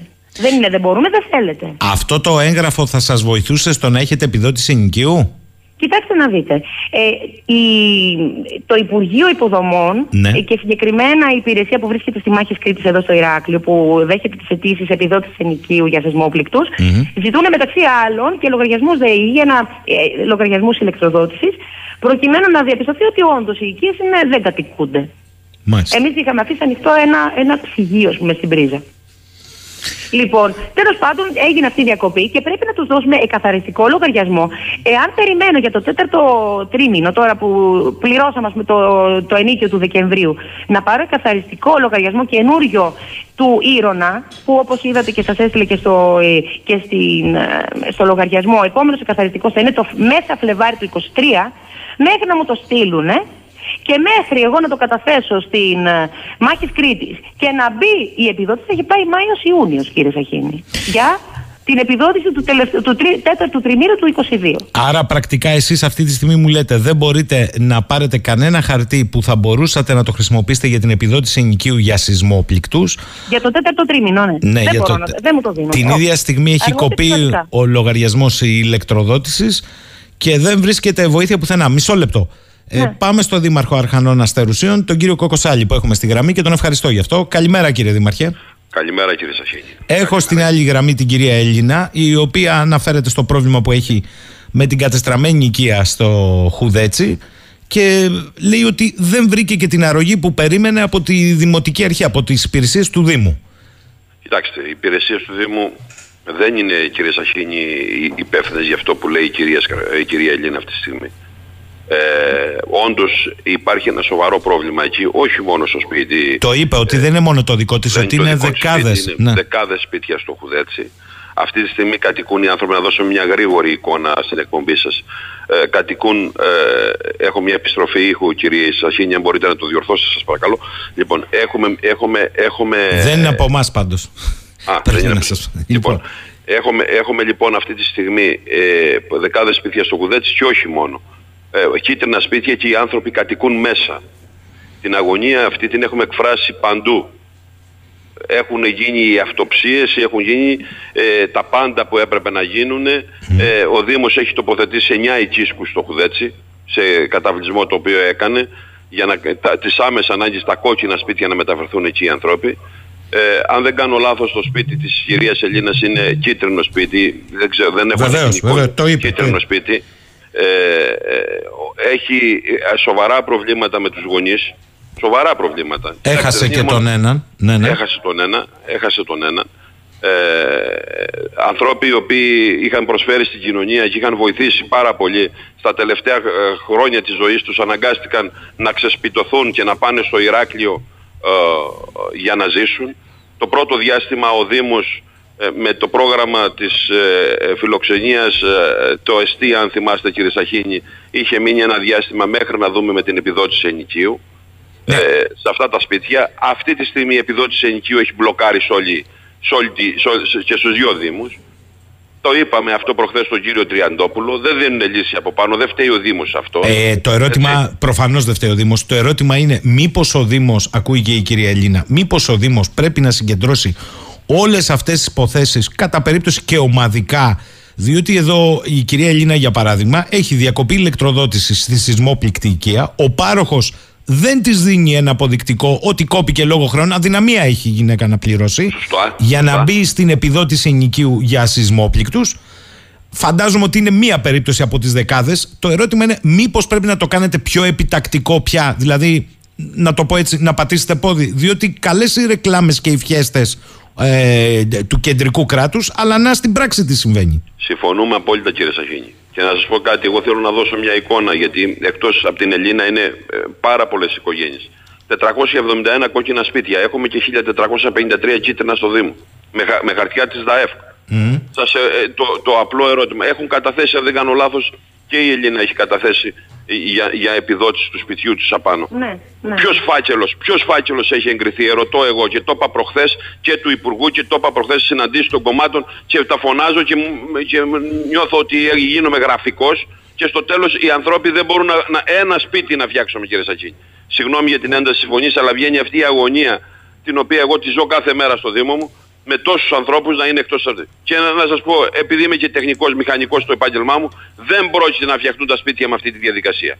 Τι να το κάνω, είπα, ευχαρίστητα τον κύριο Τριαντόπουλο για τα λεφτά που έχουν δώσει στην αρρωγή των ανθρώπων, αλλά τι να το κάνουμε αυτό αφού δεν μπορούμε να φτιάξουμε τα σπίτια μας. Και ξέρετε τι φοβάμαι κύριε Σαχίνη, στο τέλος θα γυρίσουν να τα σου γυρίσουν και τα λεφτά πίσω. Έτσι. Αυτό φοβάμαι ότι θα γίνει στο τέλος. Ε, δεν τι να το κάνουν πως έχουν περάσει 60-70 εκατομμύρια. Αυτά τα είπα στον Υπουργό και μπορώ να τα πω και δημόσια. Ε... Με, με απασχολεί πάρα πολύ το θέμα τι θα γίνει με τις κατοικίες των ανθρώπων. Μήπως... Είδατε τι πρόβλημα είχαμε τώρα. Είδατε και την απογραφή για παράδειγμα. Να φέρουμε όλα αυτά τα προβλήματα. Τα κουβεντιάσουν. Βέβαια δεν απασχολούν την Ελλήνα και συγγνώμη που τα λέω, αλλά πρέπει να τα πούμε αυτά. Αυτή τη στιγμή στο Δήμο μας φύγανε, εμείς είχαμε μικρή, είδατε στο Αρκαλοχώρι από 19.000 κατέβηκε στις 14. Φύγαν όλοι οι άνθρωποι, πήγαν στο Ηράκλειο. Και πήγαν να νοικιάσουν ένα σπίτι και πάλι δεν τους δίνουν την επιδότηση ενοικίου. Ε, κύριε Δήμαρχε, έχω εδώ έναν ακροατή να το ακούει και η κυρία Ελίνα. Ε, δεν λέω το επίθετό της, εκτός αν θέλει η ίδια να το πει. Δεν έχω πρόβλημα. Λέγομαι Ελίνα Σκαρπαθιώτη. Μάλιστα. Η κυρία Σκαπα... Ε, Σκαρπαθιώτη, λοιπόν. Ακούστε, λέει ένας άνθρωπος, ο οποίος μας έχει βοηθήσει πολλές φορές, δουλεύει σε εταιρεία παρόχων και έχει, έχει πληροφορίες. Λέει, αν μπορώ να βοηθήσω. Το ρεύμα, κυρία Σκαρπαθιώτη, ακούτε, ε, το κόβει ο ΔΔΕ μετά από αίτημα παρόχου λόγω φυλών. Ο πάροχος όντως δεν δίνει διαβεβαίωση, αφού τεχνικά δεν κόβει αυτό το ρεύμα. Αλλά ο ΔΔΕ Πιστεύω λοιπόν ότι πρέπει να γίνει κάτι συντονισμένο, ακόμη και από τη Δημοτική Αρχή, Ό,τι ώστε- χρειαστεί από εμάς, κύριε ώστε ο Σαχίνη. ΔΔΕ να δώσει μια βεβαίωση για ποιο λόγο έχει κάνει τη διακοπή ρεύματος. Κυρία Σαχίνη, δεν ισχύει. Μίλησα με τη ΔΔΕ χθες. Ναι, αφήστε τι σας λέει ο ΔΔΕ. Εδώ σας λέει άνθρωπος που, που το ξέρει καλά. Σα, ε, Ναι, αλλά να σας απαντήσω τι μου είπε ο ΔΔΕ. Ναι, ναι. Εκ μέρους του ΔΔΕ, δεν ξέρω τώρα. Βέβαια, αυτά είναι οικονομικά θέματα. Ο ΔΔΕ δίνει τέτοιες βεβαιώσεις όταν έχει διακοπεί πλήρως η ηλεκτροδότηση μιας οικίας ενός κτηρίου. Εμάς μας έχει διακοπεί προσωρινά λόγω, δια- για λόγω φυλών. ε, πάλι όμως είναι μπορεί να. υποχρέωση, λοιπόν, υποχρέωση λοιπόν του παρόχου, του κάθε παρόχου, να πούνε ναι, θα το κόψουμε γιατί δεν πληρώνατε. Α, άλλο, άλλο, Αυτό άλλο θέλω. σας λέει εδώ πέρα, α, ακούστε λίγο με ηρεμία. Σας λέει ότι ακόμη και γι' αυτό πρέπει ο πάροχος να σας παραπέμψει στο ΔΔΕ. Ο ΔΔΕ πρέπει να αιτιολογήσει σε εσάς εγγράφος ότι λόγω μη καταβολής ε, των πρόσκαιρων ωφελών έχει διακοπεί η ηλεκτροδότησή σας. Κύριε Δήμαρχε, πώς μπορείτε να το κάνετε πιο συντονισμένο αυτό ένα έγγραφο; Ευχαρίστως κύριε Σαχίν, γιατί ξέρω το πρόβλημα της κυρία Καρπαθιώτη. Δεν είπα και εγώ το επίθετο αυτό το τέτοιο της κυρία Καρπαθιώτη. Το πρόβλημα το γνωρίζω και γνώριζα τι τραβούσε η κοπέλα, η γυναίκα όλο αυτό το διάστημα ε, με τους γονείς της. Ευχαρίστως είναι πραγματικότητα, την αλήθεια θα βεβαιώσουμε, δεν λέμε τίποτα ψέμα, την αλήθεια θα βεβαιώσουμε, ό,τι χρειαστεί από το Δήμο, ε, εγώ θα είμα, εμείς θα είμαστε αλληλέγγυοι να βοηθήσουμε στο πρόβλημα ε, που περνάει αυτή τη στιγμή η κυρία Σκαρπαθιώτη. Και Απα- δεν είναι η μόνη σας το λέω, το, η, η κοπέλα βγήκε για να πει το πρόβλημα γενικά, δεν Ναι, είναι το μόνο είπε, το αυτή. είπε, το είπε. Ε, ε, Φαίνει το Γενικά δικό το της πρόβλημα. Ναι, Γιατί άρα. Έχουμε κάνει συζητήσεις πολλές με την κυρία Σκαρπαθιώτη και μέσω των SMS και αυτά, γιατί πραγματικά ε, την ανάγκη αυτή, αυτή την ανάγκη που βλέπετε, τη βλέπουμε σε πολλαπλάσιο βαθμό στο Δήμο. Και φανταστείτε και στα Αρκαλοχώρη που και οι ζημιές ήταν με- περισσότερες. Αυτά είναι τα προβλήματα κάθε μέρα. Αυτά είναι. Και ε, νιώθεις ότι δεν μπορείς να βοηθήσεις, από- σαν Δήμος εννοώ, ε, ε, να, να λύσεις ακρι- το πρόβλημα αφού είναι θέμα του κεντρικού κράτους και πνίγεσαι κύριε Σαχίνη, πνίγεσαι. Αυτό φωνάζω. Αυτό φωνάζω από την αρχή. Είναι σαν να είμαστε στο σκαμνία πάνω με τη θηλιά στο λαιμό. Άρα μου λέτε Φωνά- κύριε Δημαρχέ ότι η ουσία της καθημερινότητας δεν αντιμετωπίζεται αυτή τη στιγμή. Για να τα λέμε Μα, να ε, καταλαβαίνόμαστε. Εγώ, εγώ το είπα ξεκάθαρα και το λέω και δημόσια. Πείτε μου και ρωτώ, ε, δημοσιογράφος και έγκριτος δημοσιογράφος του Ηρακλείου είστε. Ε, ψάξτε, ε, πολύ εύκολο για εσάς. Πόσοι φακέλοι έχουν εγκριθεί από τη ΔΑΕΦ ε, ε, ε, α- που έχουν καταθέσει οι άνθρωποι ε, στα- για να, για να, για να α, αποκαταστήσουν τις οικίες τους. Και αν είναι πάνω από 3-4 φακέλοι, κύριε Σαχίνη, ό,τι Έτσι, είναι, θέλετε. έτσι όπως το λέτε είναι. Κυρία Σκαρπαθιώτη, μια τελευταία κουβέντα από εσά παρακαλώ, όσο έχουμε Εγώ τον αυτό Δήμαρχο. που θα ήθελα, αν Ναι. μου επιτρέπετε, είναι, δεν καταλαβαίνω ένα πράγμα. Γιατί οι άνθρωποι, οι οποίοι από ό,τι ε, ακούω από το Δήμαρχο, είναι τόσες, ε, χίλια τόσα σπίτια, 1500, 1600 μαζί με τα κόκκινα και τα 1453 είναι δίπλα χαρακτηριστική γιατί ημερομηνία, να πρέπει κυρία να Σκαρπαθιώτη; πληρώνουν ρεύμα ολότελα για λόγους ασφαλείας. Κύριε Σαχίνη, κύριε Κοκοσάλη. Γιατί- για λόγους γιατί ασφαλείας να πρέπει να υπάρχουν πληρώνουν ρεύμα στα έμφυα, σπίτια. γιατί να πληρώνουν Να- να έμφυα; έχουν διάρρηξη. Έτσι. Και, Μάλιστα. και, και το έμφυα και το ρεύμα κύριε Σαχίνη και η επιδότηση ενοικίου. Προβλήματα τα οποία ε, λύνονται με νομοθετικές ρυθμίσεις. Δυστυχώς δεν μπορούμε να νομοθετήσουμε στην τοπική αυτή δίκη. Δυστυχώς το λέω. Γιατί αν μας αφήνανε δίκαιοι θα είμαστε και σωστή διαδικασία θα κάναμε. Αλλά την Και η νομοθεσία την έχεις περιφέρεια να πολύ. πρέπει να, να παρέμβει σε αυτό Δεν το μπορεί θέμα. ούτε είναι η περιφέρεια να νομοθετήσει κυρία Σκαρπαδιώτη. Το ξέρετε πολύ καλά. Μπορεί Η να νομοθεσία- παρέμβει όμως και η Μπορεί να περιφέρεια και ο παρέμβει, Δήμος. Ευχαρίστως. Και, Ευχαρίστως. και καλόν είναι οι υπουργοί που έρχονται ε, και τα κόμματα που έρχονται, όχι μόνο οι Και τα υπουργοί. κόμματα, εγώ σας είπα όλους, δεν είναι μόνο οι υπουργοί. Και τα κόμματα. Καλόν Όλοι. είναι να αφήσουν τις τσιριτσάτζουλες και να απαντήσουν επί αυτών των ζητημάτων. Λοιπόν, κύριε Δήμαρχε, σας Κύριε ευχαριστώ. Σαχίνη, μπορώ να πω μια τελευταία Βεβαίως, κουβέντα. βεβαίως. Εάν παρατηθούν αυτά τα σπίτια στην Κρητική Ήπεθρο, το επόμενο πράγμα που θα συμβεί και ο κόσμος αδυνατεί να πληρώσει αυτούς τους λογαριασμούς και την επισκευή των οικειών τους, το επόμενο πράγμα που θα συμβεί, το οποίο ήδη έχει ξεκινήσει να συμβαίνει, ξέρετε ποιο είναι; Η πώληση των οικειών μας σε ξένους. Και το λέω α, ε, με τα λόγου γνώσεως. Για, για, για ένα κομμάτι ψωμί πουλάνε σπίτια σε ξένους, στην Κρητική Ήπεθρο, στο νομό Ηρακλείου. Δείτε το με πολύ, με πολύ μεγάλη προσοχή αυτό που σας λέω. Ξέρω τι σας λέω. Κυρία Σκαρπαθιώτη, σας ευχαριστώ πολύ. Ήταν ένα Εγώ σας θέμα ευχαριστώ για που το χρόνο καλό και την ήταν που προσοχή ήρθε σας. μπροστά, γιατί δε, εάν δεν τζιγκλίσει ο κόσμος, δεν. Σας ευχαριστώ πολύ. Καλημέρα, είστε κύριε, καλά. κύριε Καλημέρα. Δήμαρχε. Σας ευχαριστώ κύριε Σαχίνη, σας ευχαριστώ. Και εγώ αυτά ευχαριστώ. που είπε η κυρία Σκαρπαθιώτη έχουν βάση. Εγκατάλειψη σοβαρή βάση, υγιής. Εγκατάλειψη υγιής. Ναι. Ε, ε, φεύγουν οι νέοι άνθρωποι από την περιοχή μας. Ε, αποτυπώθηκε στην απογραφή Απογραφή. του 2021 και μπορείτε να τα βρείτε τα στοιχεία. Στο Δήμο μας έχουμε 600 ανθρώπους λιγότερους με μεγάλη μάχη που κάναμε.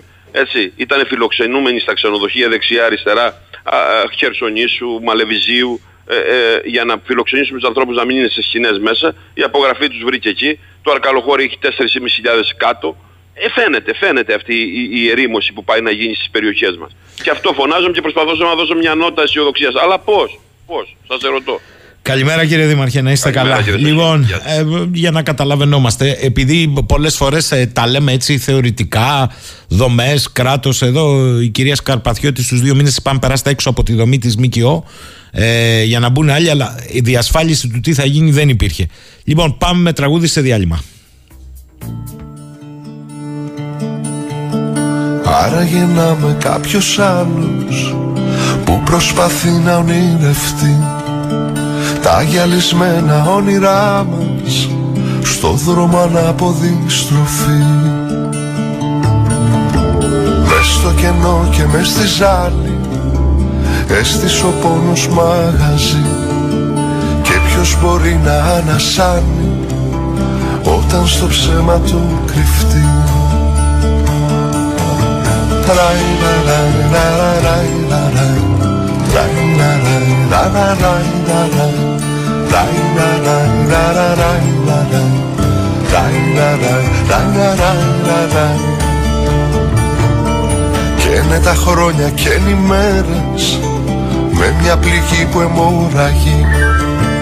Κι αν περισσέψαν οι φοβέρες Είναι σκληρή ανταμοιβή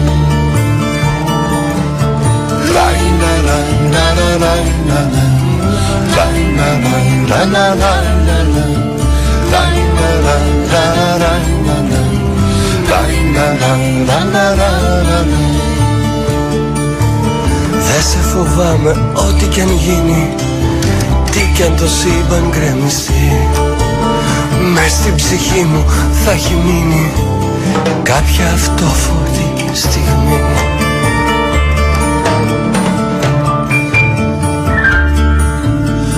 Μέσα μου υπάρχει το ταξίδι Βαθιά φωλιάζει στην καρδιά.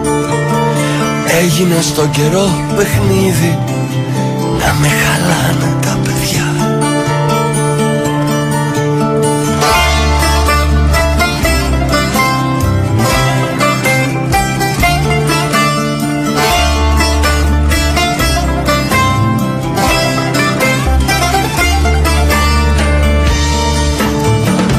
τα λεφτά δεν γίνονται όλα. Κι αν βάλεις ψεύτικα φτερά Δεν θα μπορείς να τα σηκώσεις. Για να πετάξεις φουκαρά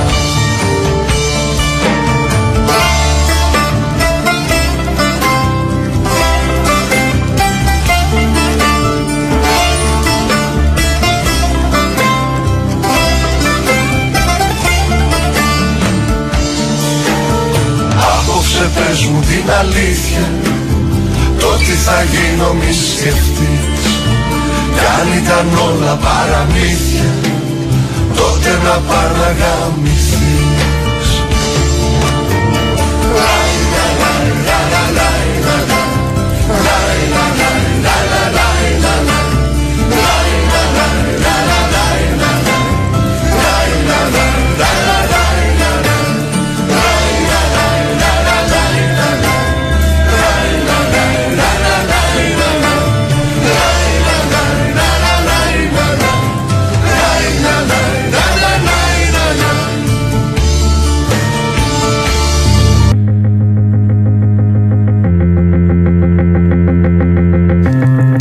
και 35 πρώτα λεπτά. Γράφουν εδώ τα βρυλίσια. Θυμόμαστε όλοι τις εικόνες για το πρώτο θέμα της σήμερα. Πρόπερση με τη Γαλλία, όπου η αστυνομία με τα πολυβόλα στο κεφάλι σημάδευε γονατισμένα παιδιά στα προάβλια στα σχολεία για να καταστήλει τις κινητοποιήσεις και δεν είπε κουβέντα κανείς. Τα πράγματα είναι πολύ δύσκολα, δεν είναι τυχαία όλα αυτά. Οι λαοί να πάρουμε μέτρα, τα μηνύματα που στέλνουν θάνατος στον πολίτη, αυτό συμβαίνει. Δεν λέω βέβαια λέει για τον εργαζόμενο αστυνομικό που τον σεβόμαστε όλοι, αλλά για όσους εκτελούν υπέρμετρα τις εντολές.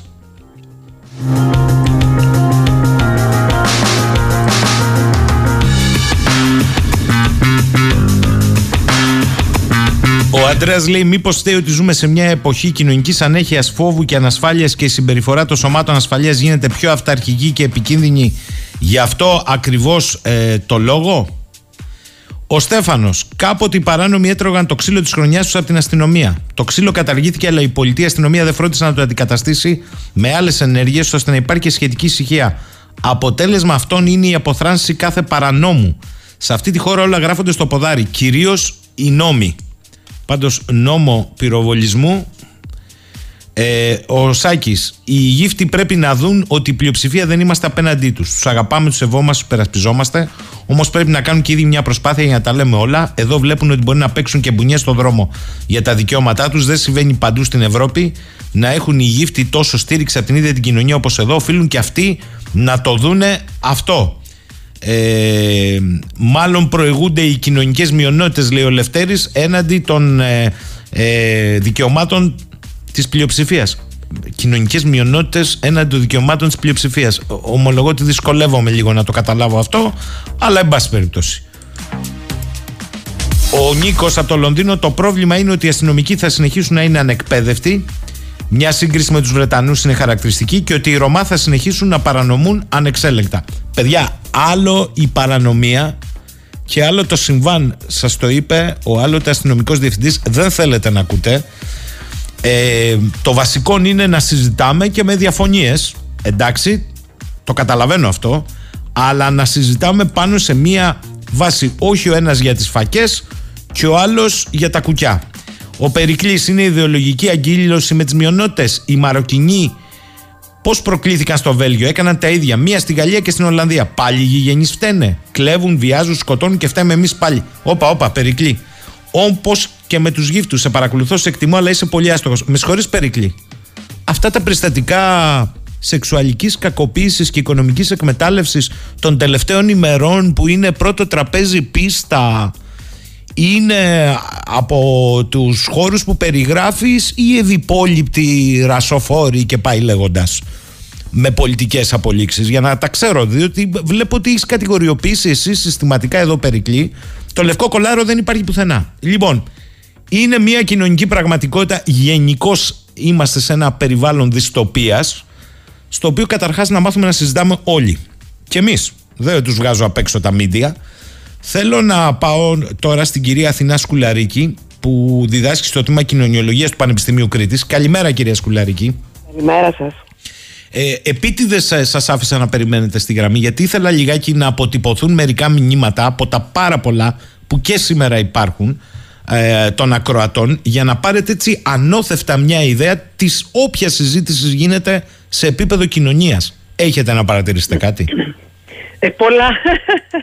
Δεν ξέρω από πού να αρχίσει κανείς. Καταρχήν ε, υπάρχει, ε, υπάρχουν δύο διαφορετικά ζητήματα εδώ. Το ένα είναι η συμπεριφορά, ε, η αντίδραση ε, της αστυνομίας και κατά πόσο αυτή αντιστοιχεί πρώτον ε, σε αυτό που λέμε επαγγελματική ε, και αξιόπιστη αστυνομία. Έτσι, αυτό τι θέλουμε ακριβώς. Ε, και δεύτερον το, τι, το πώς αντιμετωπίζει ο κόσμος ε, και το βλέπουμε πάρα πολύ από τα μηνύματα ε, τους ρωμα Λοιπόν, δεν ξέρω από πού πρέπει να αρχίσω ενδεχομένως από το δεύτερο γιατί βλέπω ότι επανέρχεται το ζήτημα είναι εντυπωσιακό το τι διαβάζουμε. Ε, πρώτον, δεν είναι, ε, δεν υπάρχουν, ε, δεν είναι ξένοι οι Ρωμά. Έτσι, δεν είναι, είναι γηγενείς όσο είμαστε κι εμείς, γηγενείς και όλοι μας. Έτσι, δεν είναι κάτι άλλο. Ε, δεν, είναι, δεν ήρθαν πρόσφατα. Ε, οι, οι, οι Ρωμά είναι, βρίσκονται στην, ε, στην Βαλκανική Χερσόνησο από τον 11ο αιώνα. Ε, και ο λόγος για τον οποίο ε, έχουν ε, διαφορετική κοινωνική δομή και, και, και, και, βρίσκονται σε αυτή τη θέση την οποία είναι ευάλωτοι ας πούμε είναι ότι πάντα δεν, ε, ποτέ δεν είχαν έγια ε, ιδιοκτησία δηλαδή δεν, δεν είχαν περιουσία, δεν είχαν κτήματα, δεν είχαν σπίτια. Γιατί είχαν άλλα επαγγέλματα και γιατί πάντα αντιμετωπιζόντουσαν διαφορετικά. Λοιπόν ήταν άνθρωποι οι οποίοι κοινωνική μειονότητα ναι, είναι κοινωνική μειονότητα το πρόβλημα είναι ότι αυτοί οι, οι άνθρωποι, όπως και πάρα πολλοί άλλοι οι οποίοι βρίσκονται σε θέση ε, ε, περιθωριοποίησης, φτώχειας κτλ. δεν μπορούν να βγουν εύκολα από αυτό. Και δεν μπορούν να βγουν για πάρα πολλούς λόγους. και παρά τα προγράμματα που υπάρχουν, προσπάθειες να πάνε στο σχολείο κτλ. Αναπαράγεται ένα πρόβλημα το οποίο έχει να κάνει με το γεγονός ότι σκεφτείτε τα παιδιά τα δικά μας, τα παιδιά που, ε, του- που, που χωριά. Ε, Όταν στο σπίτι σου δεν μπορεί να βοηθήσεις το παιδί ε, να ανταπεξέλθει στο σχολείο, έτσι, δεν είναι εύκολο να καταφέρει να τελειώσει ένα σχολείο, να κάνει μια άλλη δουλειά στην οποία τους Ρωμά ας πούμε, δεν θα τους πάρουν. Δηλαδή οι άνθρωποι αυτοί, εκτός του ότι ε, ζουν μέσα σε πάρα πολύ ε, δύσκολες συνθήκες, δεν θα τους, ε, δεν θα, δεν θα τους προ- ε, προσλάβει κανείς. Έτσι, δηλαδή και να, και να είναι κάποιος που έχει καταφέρει να τελειώσει σχολείο, υ- υ- υπάρχει τέτοιος κοινωνικός ρατσισμός. Ε, και βέβαια μέσα σε αυτές τις συνθήκες είναι πάρα πολύ εύκολο να οδηγηθεί κανείς στη μικροπαραβατικότητα. Γιατί περί αυτού πρόκειται. Λοιπόν, α, αυτές οι συνθήκες οι οποίες, στις οποίες ζουν δεν τις έχουν επιλέξει. Ακούμε πάρα πολλά τέτοια. Είναι πολύ αστεία αυτά τα πράγματα. Κανένας δεν θέλει να ζει σε άθλιες συνθήκες, ε, χωρίς νερό και χωρίς, ε, ε, με- ε, χωρίς τις, τις ε, βασικές ε, ε, ας πούμε ανέσεις που μπορεί να έχει ένα κανονικό σπίτι.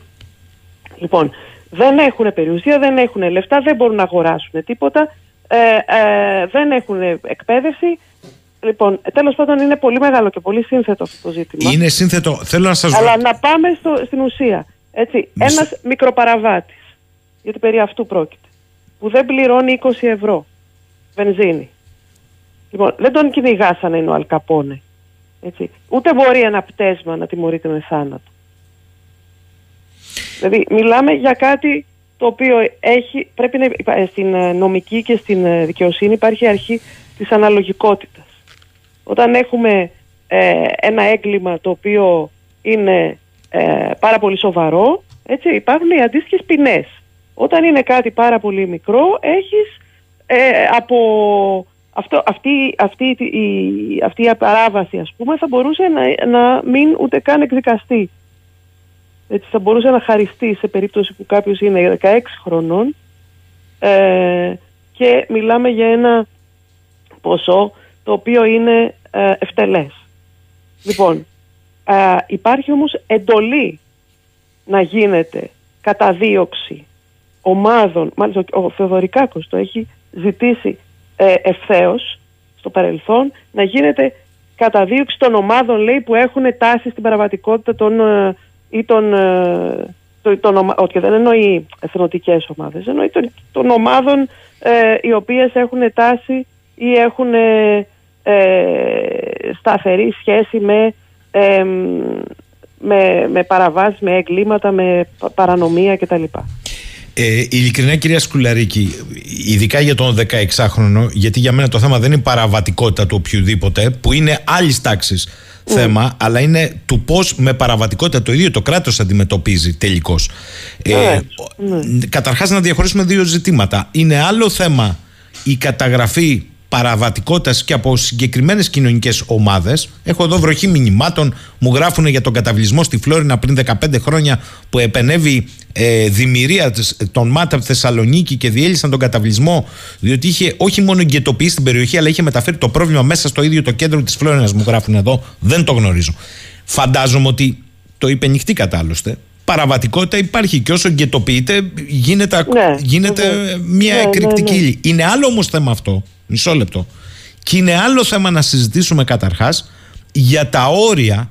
Το είπατε με την αρχή της αναλογικότητας και όχι μόνο θα πρόσθετα εγώ. Εγώ δεν έχω δει τουλάχιστον στην ελληνική δημοκρατία νομοθεσία που να λέει ότι σηκώνεις σε μια καταδίωξη και πυροβολείς τον άλλον. Όχι, δεν υπάρχει. Είναι, οι κανόνες εμπλοκής έχουν να κάνουν με το, με το ακριβώς πάλι με την αρχή της αναλογικότητας. Δηλαδή, α, για να βά- βγάλει πιστόλι ο αστυνομικός και να πυροβολήσει, πρέπει να έχει δεχτεί πυροβολισμό. Ή να απειλείται άμεσα η ζωή του.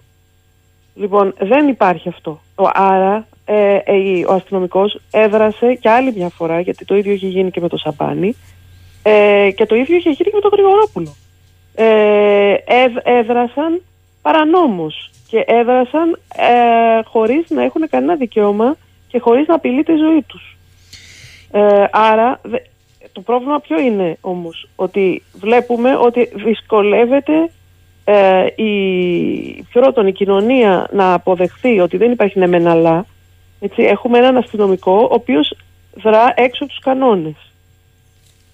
Τιμωρείται. Σπανίως, έως ποτέ. Λοιπόν, υπάρχει ένα θέμα επαγγελματισμού. Και υπάρχει, δηλαδή δεν μπορεί η αστυνομία να είναι ενεξέλεγκτη και να είναι ε, εκτός κανόνων. Γιατί αυτό νομίζουν όλοι ότι τώρα αφορά ε, ένα, αυτό που λένε ένα γυφτάκι. Ένα γυφτάκι, Έτσι, ναι. Την ναι. επόμενη μέρα θα αφορά το δικό τους παιδί. Όπως, όπως αφορούσε το, το Γρηγορόπουλο, ο οποίος θυμίζω ότι ήταν ένα παιδί το οποίο ερχόταν από τα βόρεια προάστια από καλή οικογένεια και πήγαινε στο Μωραήτη. Λοιπόν, δεν ήταν ένα παιδί ο οποίος ούτε αλήτης ήταν ούτε τίποτα. Είχαν πάει στα εξάρια όπως πάει όλη η νεολαία, γιατί εκεί είναι τα φροντιστήρια και γιατί εκεί πάνε τα τι νέοι.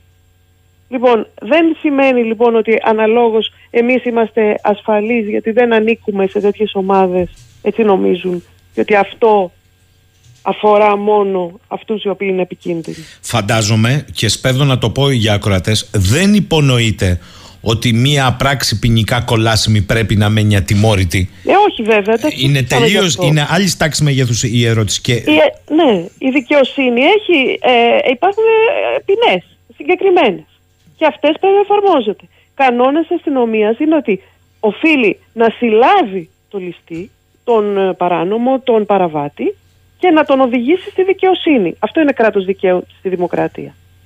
Εμείς δεν έχουμε αστυνομία δημοκρατικού κράτους. Έχουμε κάτι άλλο το οποίο αυθαιρετεί συνεχώς. Και δεν, είναι, δεν τα λέω εγώ. Υπάρχουν εκθέσεις οι οποίες τα α, έχουν καταγράψει όλα αυτά και δεν είναι, ξέρετε, μια μόνιμη κατάσταση. Πάντα υπήρχαν ζητήματα και πάντα γινόταν προσπάθεια και επαγγελματισμού και εξυγχρονισμού και εκδημοκρατισμού της αστυνομίας. Και όταν λέω πάντα εννοώ μετά το 81 κυρίως, έτσι. Κυρία, Λοιπόν, κυρία Σκουλαρίκη, υπά- ναι. υπάρχει ένα γεγονός και ένα αναιρούμενο γεγονός. Τι θέλω να πω, δηλαδή για 20 ευρώ εδώ ξεκινάει μια καταδίωξη μέχρι τέλους και οι εξηγήσεις που δίνονται, είναι και αυτό ένα θέμα, οι εξηγήσεις που δίνονται και αναπαράγονται στην αρχή είναι άλλα ντάλα μέχρι να φτάσουμε στο γεγονός και 10 μέρες πίσω ένας άλλος αστυνομικός που καλείται για ίδιο συμβάν με μια οικογένεια βγάζει από την τσέπη του και πληρώνει. Εγώ θέλω να το πω. Και πληρώνει Ναι, και λέει: Εγώ δεν βεβαίως. κάνω καμία καταδίωξη Βεβαίως. και δεν συλλαμβάνω κανέναν. Δεν έχουν, Ναι. δεν δύναται. Θα μου πείτε, είναι τελείως διαφορετικά περιστατικά. Το λέω γιατί στο δεν άλλο. είναι, να σας πω κάτι. Εδώ έχουμε να κάνουμε με δύο ζητήματα. Το ένα είναι ότι ενδεχομένως έχει διαφορά προσωπική η κοινωνική ευαισθησία του καθενός. Έτσι είναι και θέματό μου, γιατί και ο άλλος αστυνομικός που πλήρωσε από την τσέπη του πάλι δεν ακόλουσε κάποιο κανόνα, έτσι. το έκανε από ευαισθησία. Με βάση το τυπικό παράβαση έκανε καθήκοντος. Ναι, ακριβώς. Μάλιστα. Λοιπόν, αλλά είναι, το ερώτημα είναι, το, εκ- είναι θέμα πρώτον διαφοράς προσωπικότητας, αξιών κτλ. Απ' την άλλη όμως, δεν ξέρουμε κι εμείς αν ο ίδιος αστυνομικός θα το έκανε απέναντι σε ένα Ρωμά. Γιατί βλέπουμε ότι υπάρχει τεράστια προκατάληψη. Τεράστια. Δεν μπορεί δηλαδή επειδή κάποιοι παραβα... ε, ακόμα και να...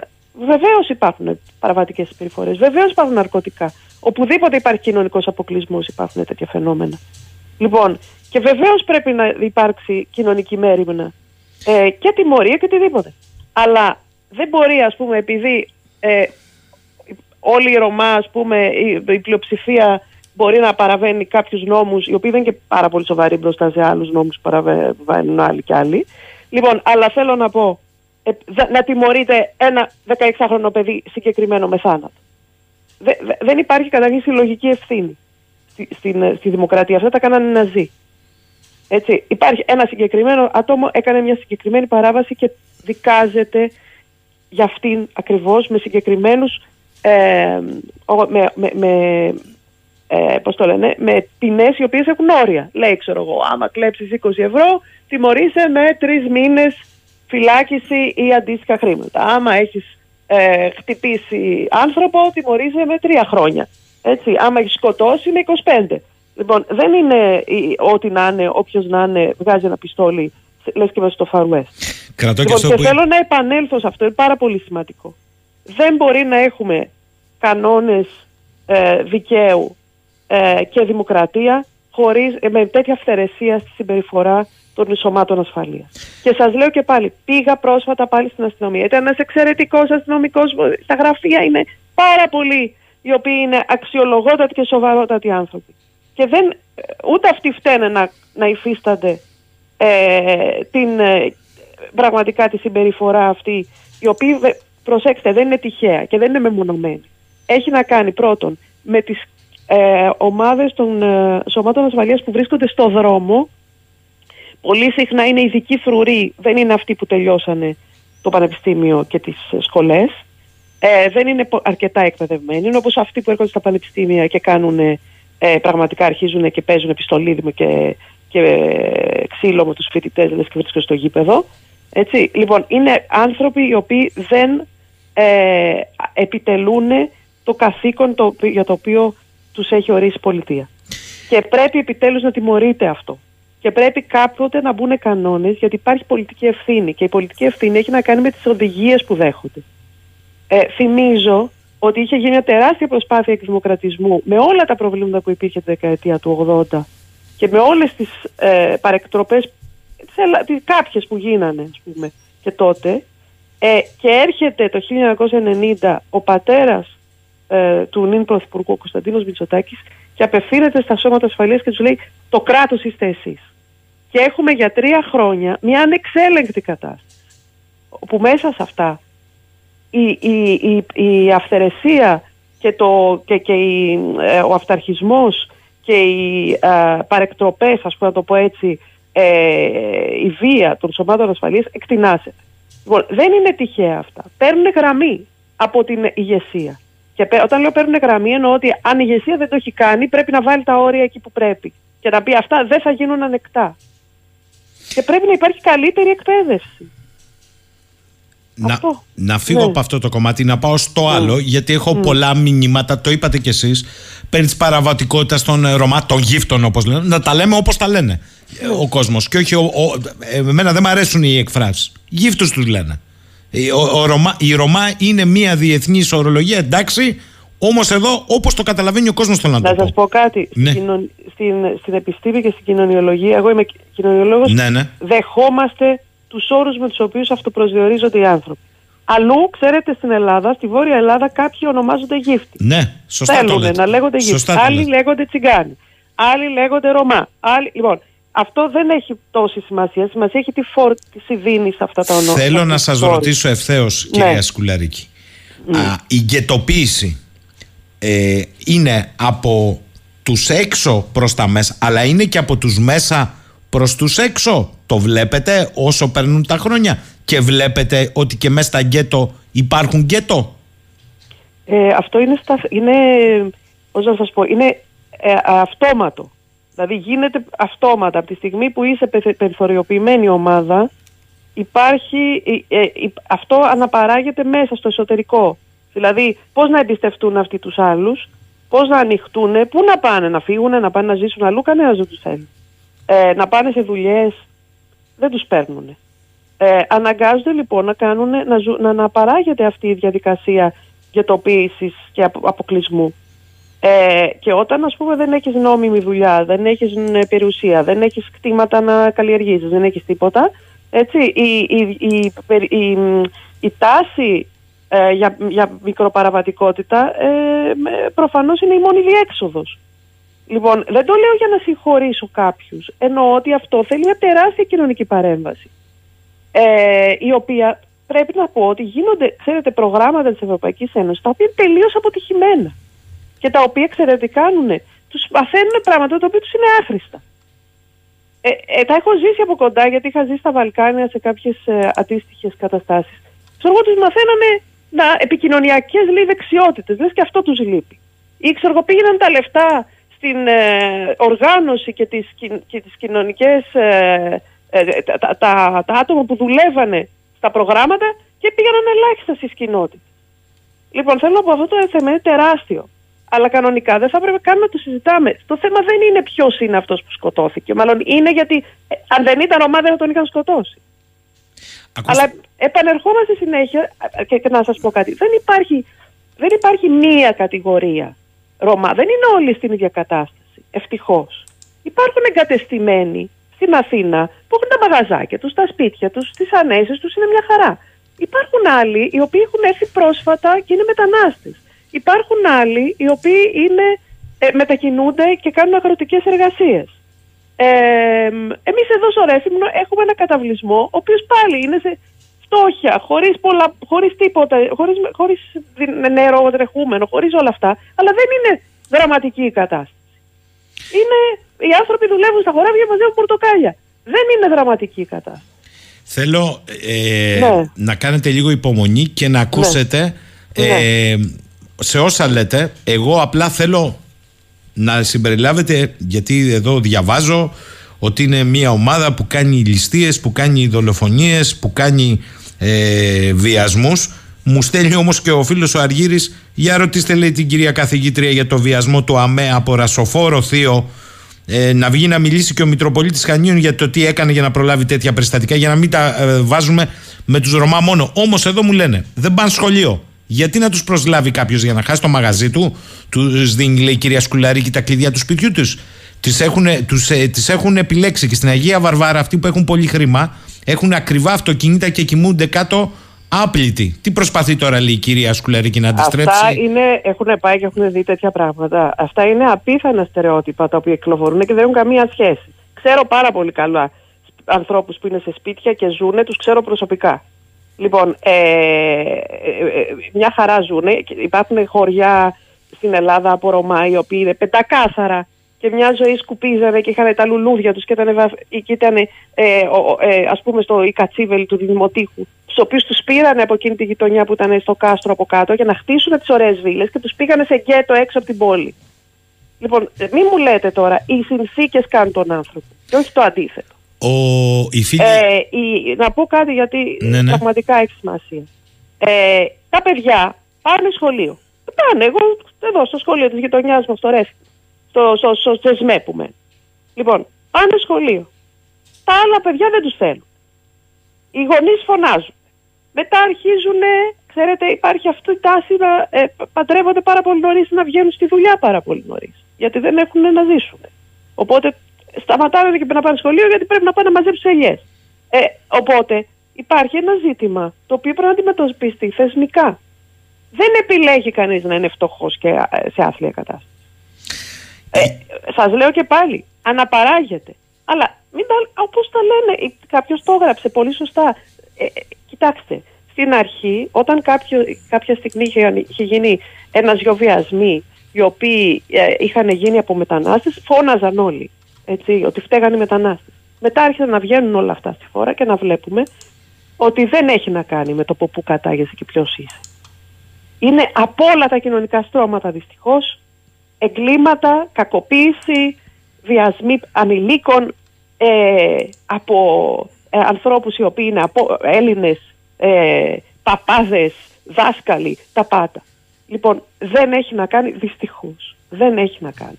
Και αυτά που βλέπουμε είναι τερατώδη, πραγματικά. Και έχουν αυξηθεί δυστυχώς. Το ένα ζήτημα, επειδή το λένε, το ένα ζήτημα είναι ε, μήπως φταίει το ότι πλέον καταγγέλλονται πιο πολύ. Και ισχύει αυτό. Σε ένα βαθμό φταίει αυτό.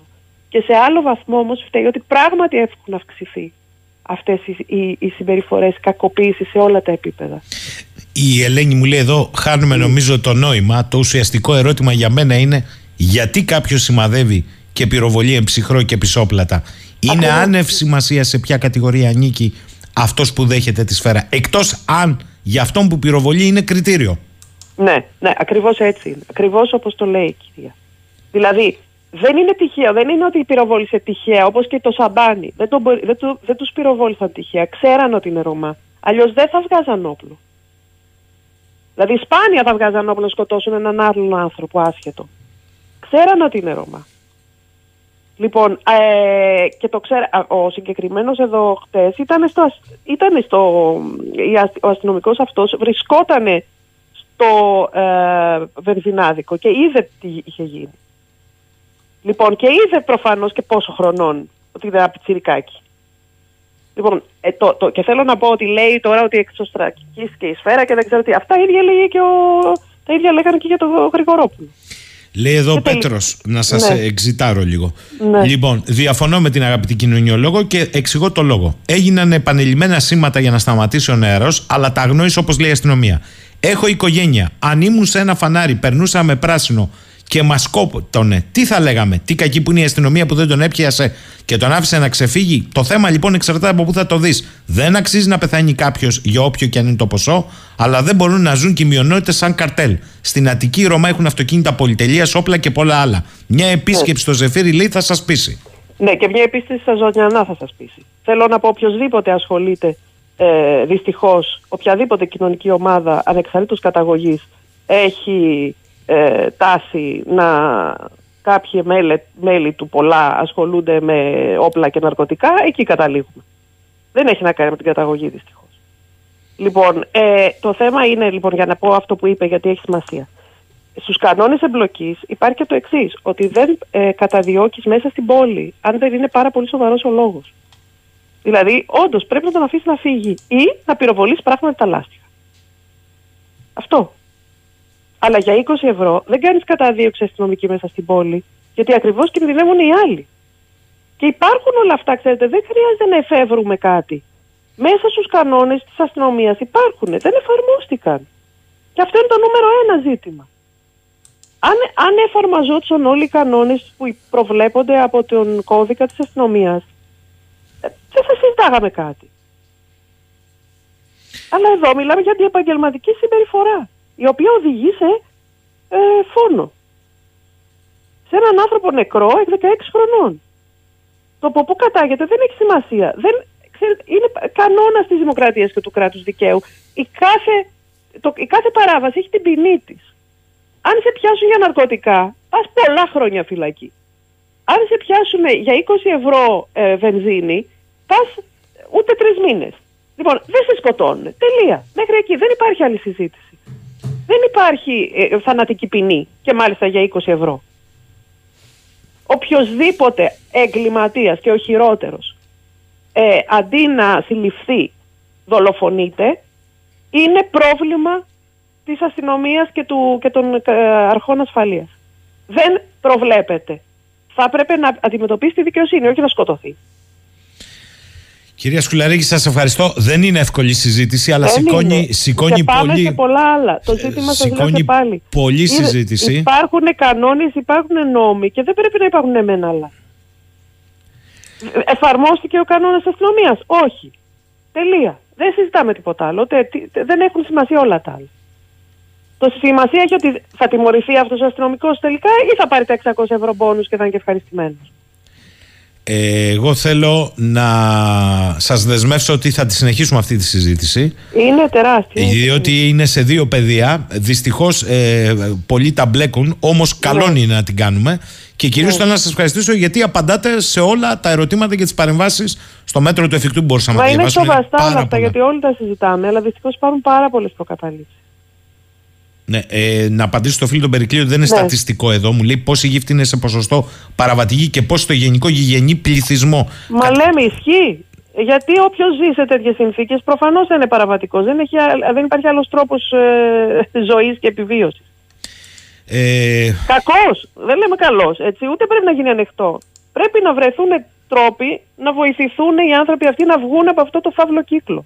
Αλλά δεν έχει σχέση αυτό με, το, με την αστυνομία και το πώς αντιμετωπίζει τους εγκληματίες και τους παραβάτες.